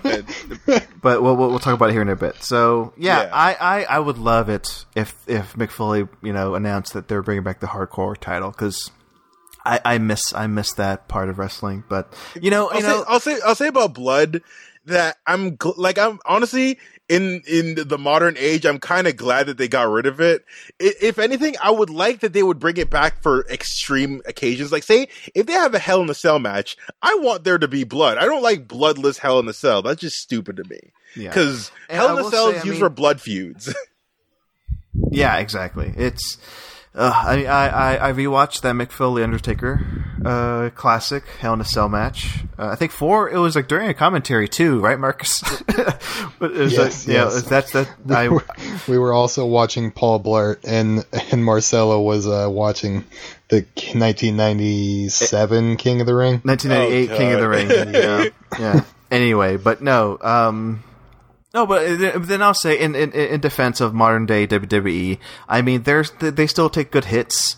I mean, the the especially the the last uh, Money in the Bank match, which we'll talk about here in a bit. Uh, that was pretty damn graphic without having any blood. So, um, Yeah, okay, where where were we? Was there a match going on? No, um, the, it was still Lars this- yeah, thing. Yeah, still that segment, right? Yeah, and then, yeah, then he he cut himself with a pinata. Um, and that and that's it, right, for that segment. yeah. I, I don't have anything else to say. Pretty All much, right. just fuck Lars Sullivan. That's all I got. Yeah, there you go. Yeah, he sucks too. All right, next And uh, yeah, our next match, it is Kofi Kingston defending his WWE title against Kevin Owens. Here we go. So, uh, Shak, why don't you start us out? Your thoughts on this match? All right. I've never been more conflicted in who to support. Like you guys are talking about, like oh, Raw, uh, with uh, Rollins and Styles. This was my peak of just like I don't know who to root for because Kevin Owens is probably my actual favorite wrestler. Like is probably today or in the modern age, but he is my favorite wrestler. But Kofi, everything that he does means so much to me, especially last year as a black wrestling fan. I cried my eyes out at WrestleMania. So this is one of those things I'm like, I want to see him have a long, fruitful reign, but I love Owens, so I don't know who the fuck to root for. As for the match itself, I was happy with it. Like it, I don't think it knocked me, like it didn't blow me away. But for the two of them, I think it was a solid showcase between the two of them, and it was a really good match. Yeah, yeah. For me, it's it's a solid match. Like I became a fan of Kofi Kingston, you know, over the course of, you know, the pre WrestleMania, uh, like the Gauntlet stuff he was going through. Uh, then the actual WrestleMania, I was like, yeah, this guy is amazing. I don't know too much about Kevin Owens. I'll say that. So I don't think I've seen. He him. is a French Canadian asshole who's one of the most athletic and brutal people at the same time. Yeah, like I- he is. He's a he's a big dude, but he can do like cruiserweight type shit. Yeah, I was gonna say like just seeing him in this match, I'm like, man, I'm I'm impressed. He's a big dude, but he can definitely do a lot for being a big dude. I was impressed. Like I, I can't even do that shit he's doing. Um, but I was impressed with uh, with the match, and like yeah, uh, it, it didn't blow me away, you know. But it was a solid match, and I'm glad that Kofi kept his title. Marcus, what about you? Your thoughts on this match? Right, yeah, I'm right. I'm right there with you guys. I, I thought it was, I thought it was very good. I just, it, it did not, did not. I, I had higher expectations for it, but there was still great stuff about it. Like the, uh, what's the, um, where Kevin Owens did the frog splash to Kofi on the outside of the ring. I thought that Yes. was great. Uh, the, the craziest uh, spot in the match was, uh, uh, Ke- Kofi did the double stomp to uh Sam, um Sam, Jesus uh, Kevin to Kevin Owens on on the apron of the ring. Oh, yeah. and uh, yeah, that was brutal. I, I, and I've got I've got a question. So Kevin Owens, he can do he can just do a stunner now, and, and it's just his Yeah. move. That's He- that's a recent thing. Like that's Yeah, he only been picked in that up within month. the last month. Yeah, All right, so I guess it's okay just for him to do a stunner then, you know, and you know, Mm. Even though Stone Cold was like, you need to like that needs to finish a match. Like you need to Yeah. finish with that. yeah, Yeah. yeah, Anyway, that that was my thing. It's like, okay, the- he just does a stunner. Uh, has anybody mentioned it? Like, like commentators, like, oh, that's Stone Cold's move. I don't know why he's he's doing a stunner. I, I guess it's cool, right? No, nobody else is using it. Yeah. Yeah, I mean, I mean, kinda like wrestlers inherit moves from other people all the time. It's not Yeah. anything different. Yeah. I mean, is, is there is there anybody right now doing a tombstone or anything? the They, Undertaker. he's they've still banned, there. they've Yeah. essentially banned like pile drivers and shit. The only people Yeah. who are allowed to do it are Undertaker and Kane, and that's because they've had like seniority and they've been doing it for forever. yeah. Um, yeah, because neck moves are fucking dangerous. Uh, okay, so yeah, anything else to say about this match, guys? Before we move on, Uh, I want to say that I appreciate them firmly establishing that it is uh, Kofi Kingston's uh, foot that does the all the damage on the Trouble in Paradise when Kevin Owens took off. Oh, he whacked the Uh, shit out of him. yeah, Kevin Owens took Kofi's shoes off, and then Kofi still did the Trouble in Paradise with socks on, and it still knocked Kevin Owens out. I thought that was really funny. All right. So that was that. Kofi uh, is the, is still the champion. So we move on to the main event. Your main night. event. What is it, Marcus? The men men's Money in the Bank ladder match between Baron Corbin versus Finn Balor versus Ricochet versus Andrade versus Ali versus Drew McIntyre versus Randy Orton versus Sami could not be there versus nobody versus blank. Blank. versus blank. Yes. Uh, we'll talk about blank, in a bit. Um, Yeah. it's full of blank. So let me jump in and say this is a hell of a thing. I I was like, oh. My wow, this. This is the wildest money in the bag match in a minute. Oh my god. I, I, I- I knew, of course, I knew uh, Finn Balor, Randy Orton, I, uh, uh, Baron Corbin, like who apparently, guys, like he's he's. I'm I'm guessing he's like a relatively. He's how new is he? Because it seems like he's trying to be a Uh, thing, right? a few few he's been on for a few years he won the money in the bank two years ago Oh, I had no He- idea. He's one of the few people who's lost in their cash in. Okay, that makes sense. Yeah. because it, it seems like he's still trying to vie to be like a, a top tier star in my eyes, anyway. You know, so that my impression of him is like, yeah, he's a good heel, but a low tier heel. Heel. he's he's a heel that is like actually really easy to hate and so in that respect he's doing something good but also i think it's not that fun to watch ever i don't know Yeah, he he choke slammed. I forget who through the table, which is But a, yeah he a, a- yeah, a he- super impressive thing. And then the the audience were still like, "We still hate still you. suck." You still Yeah. suck." Right? still suck. they're like that's still admitting like what you did was cool as shit. Because that's honestly the best choke slam I've seen in years. yeah, Yeah. yeah. But it's one of those things like, hey, you know, we still don't like you. That what, but what you did right there, that shit was cool. That was cool, but still think you're you know piece of shit. Um, okay, yeah. I, and then this guy Ricochet. I don't know who Ricochet is, but I love Ricochet. hey, uh, who is Ricochet? The flippiest flippy shit man you'll ever see. Like, is is he uh is he is he like a big name? Is he? he's a re- he's a huge name in the independent scene. Like he's a recent signee to WWE. okay, okay. but he does literally some of the most amazing acrobatics you will ever see in your life. Um, he he does shit like a double moonsault. He can do like the amount of rotations you think a person can do. He can do more of them. Oh Jesus, yeah. Because even just seeing him here jump around like a fucking madman, it was impressive. And then Finn Balor got suplexed and slammed on on ladders like I lost count, like like five Yeah, you- five times. Finn especially everybody went through hell here but Finn especially he got destroyed His back is gone. That was hilarious to see. So yeah. Oh god. Okay. That- that- okay, yeah. If we're gonna talk about the back thing, that sunset flip power bomb from Andrade to Balor onto the ladder is brutal enough on its own. But the fact that he bounced so high Yeah, in the air damn right it. after, that was Uh, a hell of a thing. That bounce. oh, I'm, I'm thinking about it now, and I'm still like, how? I don't know. Uh, how? Uh, again, this this goes back to like, you don't need blood. You don't. Even though I would love to see blood. Yeah. When this when this shit happens, when people are broken through ladders, when people bounce off ladders, when you see that fucking those fucking hits happen, yeah. Uh, it, it doesn't get any better than this for me in terms of like hardcore uh, matches. also I would like to say that all- uh, even uh, Ali and Andrade when they did their Spanish fly off the ladder. Oh, as man. much as I don't like Michael Cole, he had one of my favorite calls that he's had ever had, where he's like, "What is wrong with these guys?" also, I, Marcel, I don't know if you know, but essentially, Kofi's whole thing wouldn't have happened without Ali. Uh, I, I had no idea. Okay, because at Elimination Chamber, uh, Ali was supposed to be in the Elimination Chamber match, but like uh, just a few days before, I think like a week before, he got injured, and instead they put in Kofi. They're like, "All right, yeah, we'll put in Kofi." And then after that, there was just a groundswell, like an immediate groundswell of support. They're like, "Man, Kofi really deserves a title." And Ah, see, yeah. so I- I- since no that point, that's what started this whole train, and that's what got to this point.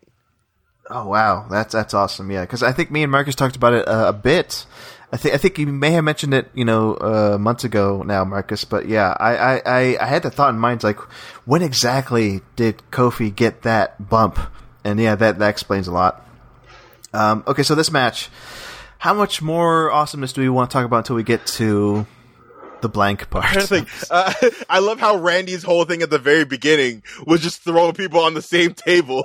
Yeah, that Yeah. was hilarious.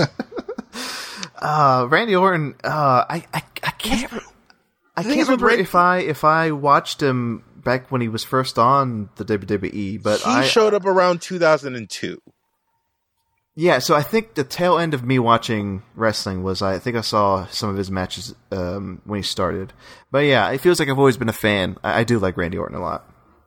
Is when he gives a shit, he's one of the best wrestlers on the roster. When he doesn't, he's one of Yep. the absolute worst. Uh, Marcus, any any more good stuff before we go to the to the end of the match? I'm trying to read through my notes. A lot of the best things have already been said. Ladder, ladder, but, ladder. but yeah, the, just the la- I wrote ladder 500 times. uh, but yeah, they just, they just everybody was doing all their finishers. Every single person got like a real moment to shine.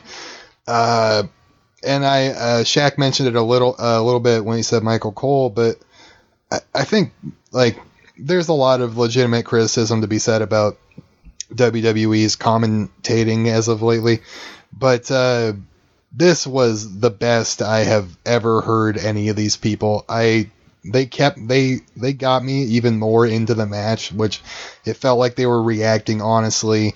It like they really did a hell of a job of keeping people into the match. I thought of selling everything that was happening, like like like the insanity that you were seeing. Yeah. I should I should mention Michael Cole. Uh, I may have mentioned this in the last episode. Like back when I watched wrestling, it was uh, Jim Ross and uh, Jerry the King Lawler, right? Yes. And whenever one of those would not be there for whatever reason, you know, Michael Cole would fill in, and I'm like, I'd be like, oh fuck, Michael Cole. and I, I he because he was like back then like the the kid trying to commentate, and that has never left my mind. It- it- listening to listening to him in 2019, I still get that. I still get that. I get that impression still, even though he's like what, like 50 years old or something. Yeah. yeah. He's still just a, to me like a kid trying to commentate. But no, I mean, yeah. I mean, he's, he's, he, he does a good job, decently. You know, He, but when he when he's good, he's great. But when he's off, when he's bad, he's one of the worst commentators in. yeah, Yeah. Sadly, it's more towards the latter than it is the former. yeah. But that, but the thing is, I think I associate that because he's he's Vince, he's one of Vince's boys, and so he's a company man through and through, and we'll like shill everything, and we'll go to the like to the script by the book, rather than Jr. how how he would sometimes avoid meetings just to like react naturally to shit. Yeah, and I get that. I, I think I got that impression back, like you know, twenty years ago. It's like, yeah, he's just a a kiss ass, Michael Cole. Anyway, enough of Michael Cole bashing. That's that's the end of that Michael Cole segment. There'll Um, be plenty enough of that in future episodes. exactly. Stay tuned, listeners. You'll you'll get more of that. The end of this match, guys. What the fuck? What the fuck? Marcus, you want to start? What the fuck? yeah, Marcus did us Uh, off here. yeah. Yeah, so all this absolute insanity. These seven people are absolutely killing themselves to get this briefcase.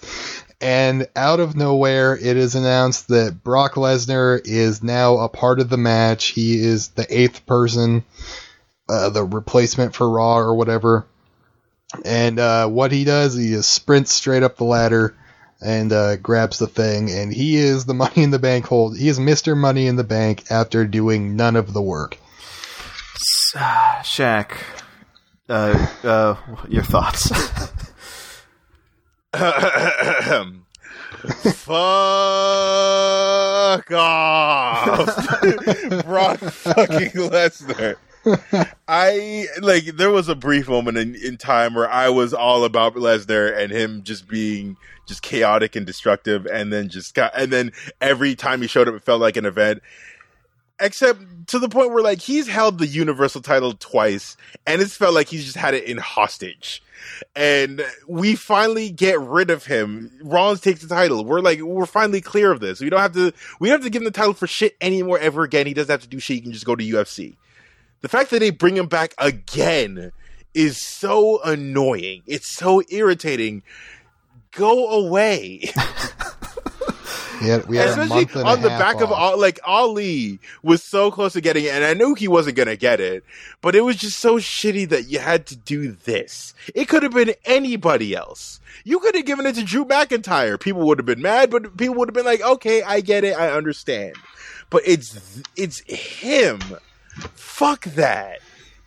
So this is something I've learned over the course of doing this podcast and talk with Marcus uh, with wrestling. So I had asked, I, I asked you straight up, Marcus. I go, what do the fans think of Brock Lesnar? And your answer was, what? What, Marcus?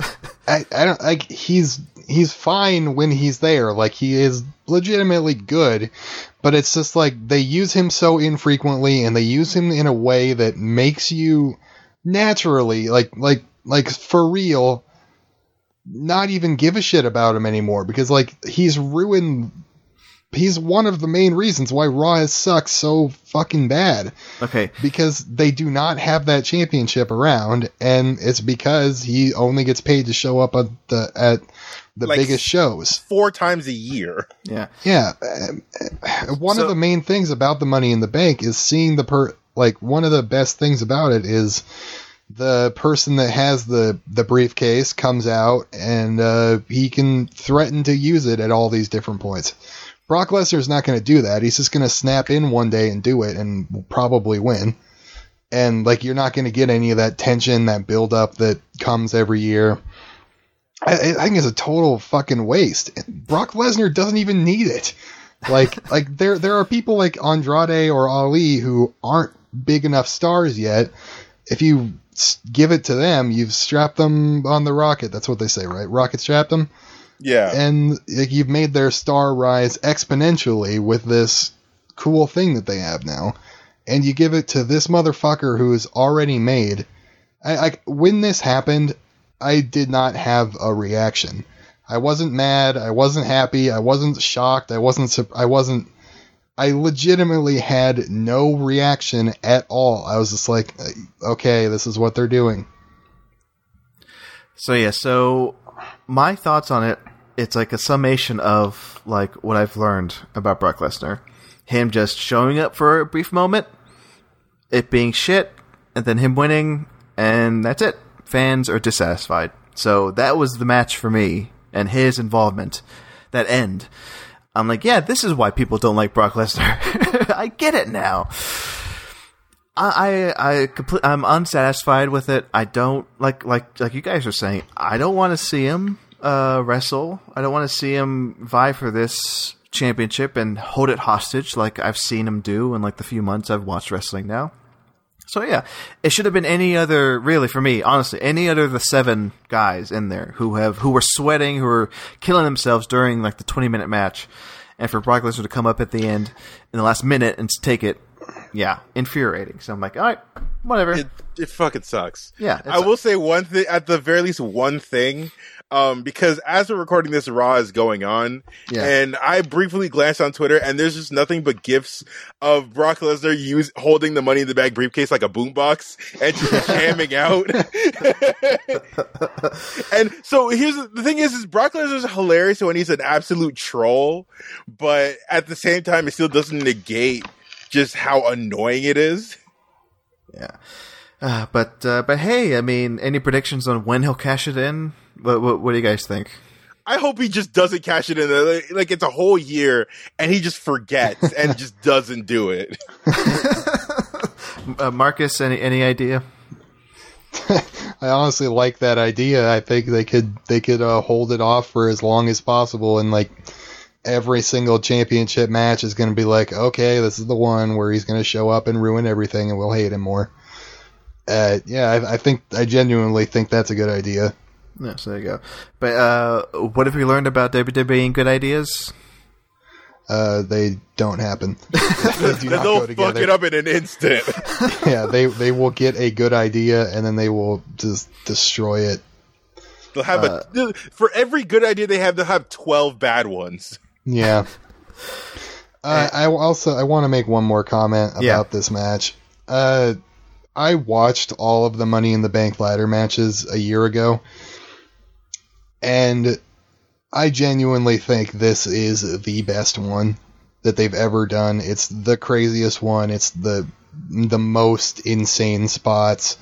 There are a few that come close, but I think this might be the craziest one they've ever done. That spot where Andrade did the sunset flip over on the top of the ladder and hit Finn. I think that's the single craziest spot they've ever done.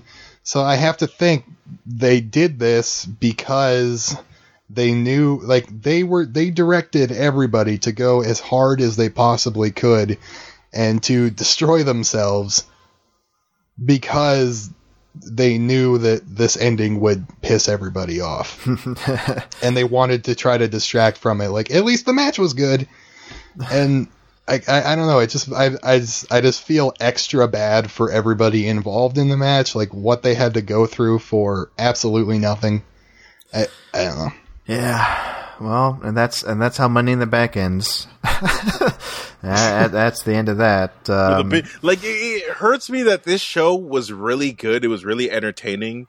But for that to end on that note is just a big old fuck you to everything. I was- it actively ruins everything else. I was I was gonna bring up how you guys what you guys thought of the entire pay per view. I mean, Shak, that's that's how you feel. It's like, yeah, overall good show, but ending sours it a bit. It sour. It really does sour it. Okay, uh, uh, Marcus, what about you? Totally agree. Exact same. Exact same. I mean, yeah, uh, for me, like it's it was a good overall pay per view. Um, yeah, the end. Uh, maybe I'm not. Uh, maybe it's because I'm not in it as much as as you guys are. It's it's a bad ending, but I don't have. I, I I I have that hate there for Brock Lesnar for sure, but maybe not to the extent you guys. You guys have dealt with it longer than I have, I think. So I understand the hate. There is some hate in there for me, but yeah, it's still a bad ending, but not as bad as uh, I think you guys are dealing with it. So.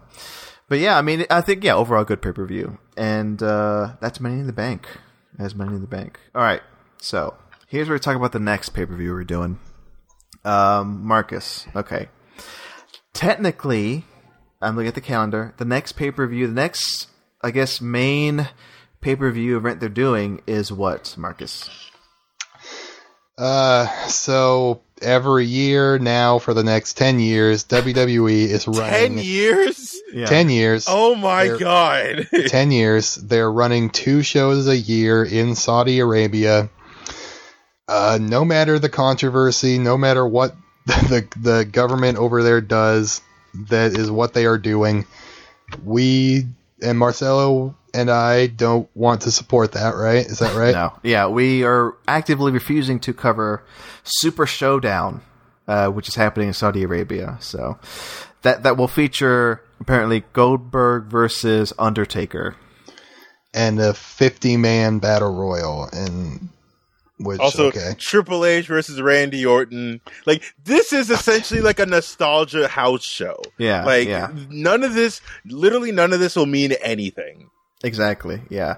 It's like it's like uh, back back in the day they used to do the um, and I'm sure they still do it the overseas thing like what was it they Oh, did one the in London The UK pay per views. They don't Yeah. do those anymore, actually. Oh, so this really? is the, literally the best example of that. Okay, yeah, because I remember seeing those and just thinking like, yeah, uh, these plotlines don't mean anything to like the main the the, the matches that happened at the, uh, they used to happen, I guess, in the UK shows had no consequence to the storylines uh, on like the, the the mainland, you know, pay per view. So I guess that's the case for this Super Showdown, and it's another reason. I mean, obviously Saudi Arabia, bad country, and also it, it ultimately doesn't matter. So Marcus and I are like, nope. So what are we doing instead, Marcus?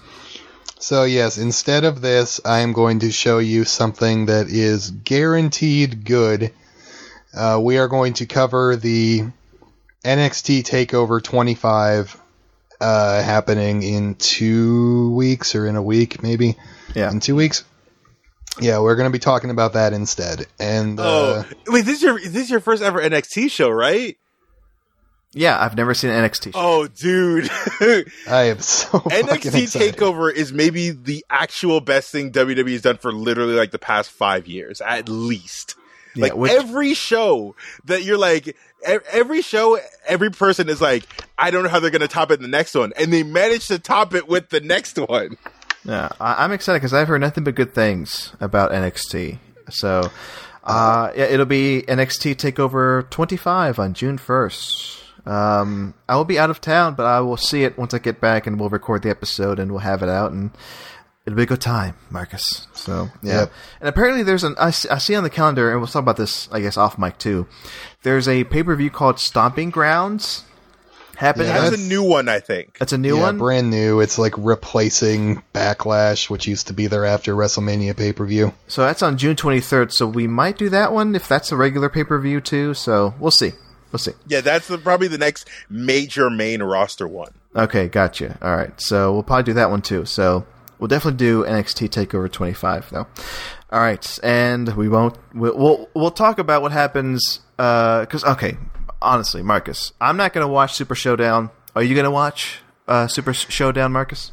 Uh, probably. God damn it. All the shit I just said, I'm probably know. gonna have to watch it. We're not supporting this blood money fueled pay per view. Yeah, I'm gonna still watch I'm it. gonna watch it. I'm gonna watch it though. as long as like as long as one of us doesn't watch it, we'll be fine. All right, okay. Yeah. fifty percent of us will not watch it. uh, okay, so that's that's our next episode. Um, and that's it. I mean, Shak, thank you so much for coming on. Oh, thank you for having so me. much The moment I found out that you guys are doing wrestling shows, I was like, you guys better invite me. So I'm glad that we're doing it. I had a great time. Yeah, this has been fun. yeah, this was fun. Um, oh, you know what? Before we get to plugs, I had a question. Okay. Yeah. Yeah, uh, I wrote it down too, and I, I think I heard you, Marcus, like uh, uh, try to bring it up too. Theme song, yeah. theme song. Oh, shit, Yeah. right. Yeah, yes. Marcus, do you have a theme song? So two hours later. now that now that we've had two hours to think about it, I must have a great answer. yes. And uh, I'm gonna say I'm gonna keep it to ones that you've heard. Shit, did you hear this guy? We'll see. Wh- which guy? Whatever. I'm gonna say Sami Zayn.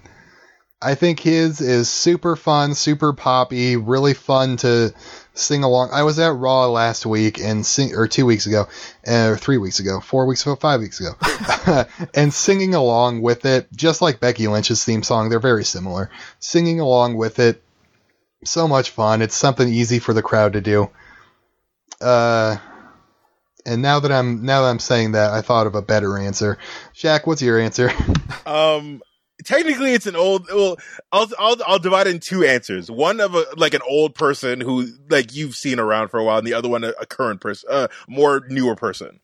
The older person, because it's been my favorite theme, and I've been using it in my video uh, WWE video games for years. is Fucking Shane McMahon. Money, Oh, yeah. here comes the money is one of the greatest of all time, and I use that all the fucking time. Yeah. Uh, in terms of newer people, I love Samoa Joe's theme so much Oh, it's so because good. it's so badass. like the use of those horns is just like when you hear that, it feels like yo, some a bad motherfucker's about to come out right now. And my answer is Becky Lynch. Let's move on. You, this is just like you're the you're you've become your first thing is just number one fan of the Becky Lynch fan club. Well, yeah, I am. Uh, I don't blame you because she's the fucking best. She's the best. She is, and I'm still angry that she has to. You know, now she's in in a feud with what's her name? I can't. I can't. I, I refuse to remember her name. Anyway, we'll talk about it Thirties woman. Uh, 30s woman, uh, whatever. Uh, the the woman who makes terrible chicken. I'm so glad I put that in your head now. Uh, now it's in my head every time I see her. That's gonna be in my head.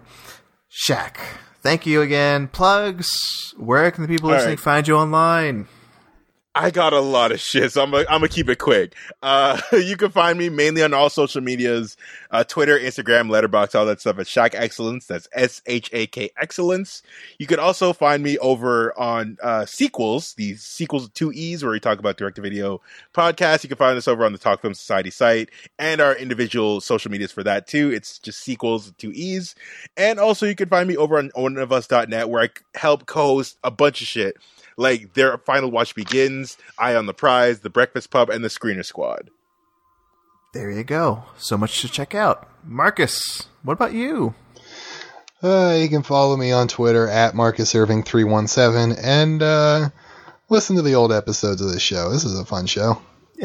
this show we're on now, yes. Yeah. Listen to Marking the Marcs with Marcus and Marcelo. As as for me, Talk Film Society, read it, uh, listen to it, enjoy it. Uh, Patreon, patreon.com slash Talk Film Society. Support us, get bonus episodes like this show that is Patreon exclusive for now, then eventually get on the main Yeah, if feed. you're if you're listening to this, you're already a supporter, so thank yeah, if you. yeah, if you listen to this now, thank you. But if you listen to this months from now on the free feed, you know, you could have had this earlier. You know, you could have had this, you know, back in May. It's Uh, fresh. you know, yeah, you know, back when it's fresh, and now it's like months old. All the references are old. You know, right now, you know, you, you could be watching uh, AEW and like reading reading the news that AEW bought WWE somehow. I don't know. uh, but anyway, yes, Patreon, Talk Film Society, do it up. That's it. Again, thanks to Shak. Thank you, Marcus, for joining me on this quest. I don't know. I don't know why I said quest, but on this podcast. Uh, do do we have a do we have a final line, Marcus? I, I can't remember. Yeah, of course we do. You know it. Uh, we're gonna say it in three, two. Say it together in three, Okay, we're gonna say it together. one. Hold on, here we go. Here we go. Three, two, two, one. one. Good. Go watch that. Wrestling. Goodbye. Lacey Goodbye. Evans doesn't season chicken. There you go. That's how we end Lacey. Evans doesn't season chicken. Goodbye, everybody. Bye. Any weather, Armani denim and leather. Call it chicken, whatever, son, they get better. I'm one smart cookie, the vet that smacks rookies. My stock's on top, your checks bounce while mine boogie. Wrist, I must rock it. Chick, stop it, I knock it. Cash looks like I got a gang of fists in my pocket. Comes the money. Fist in my fist in my pocket. Fist in my pocket. Here comes the money. Uh.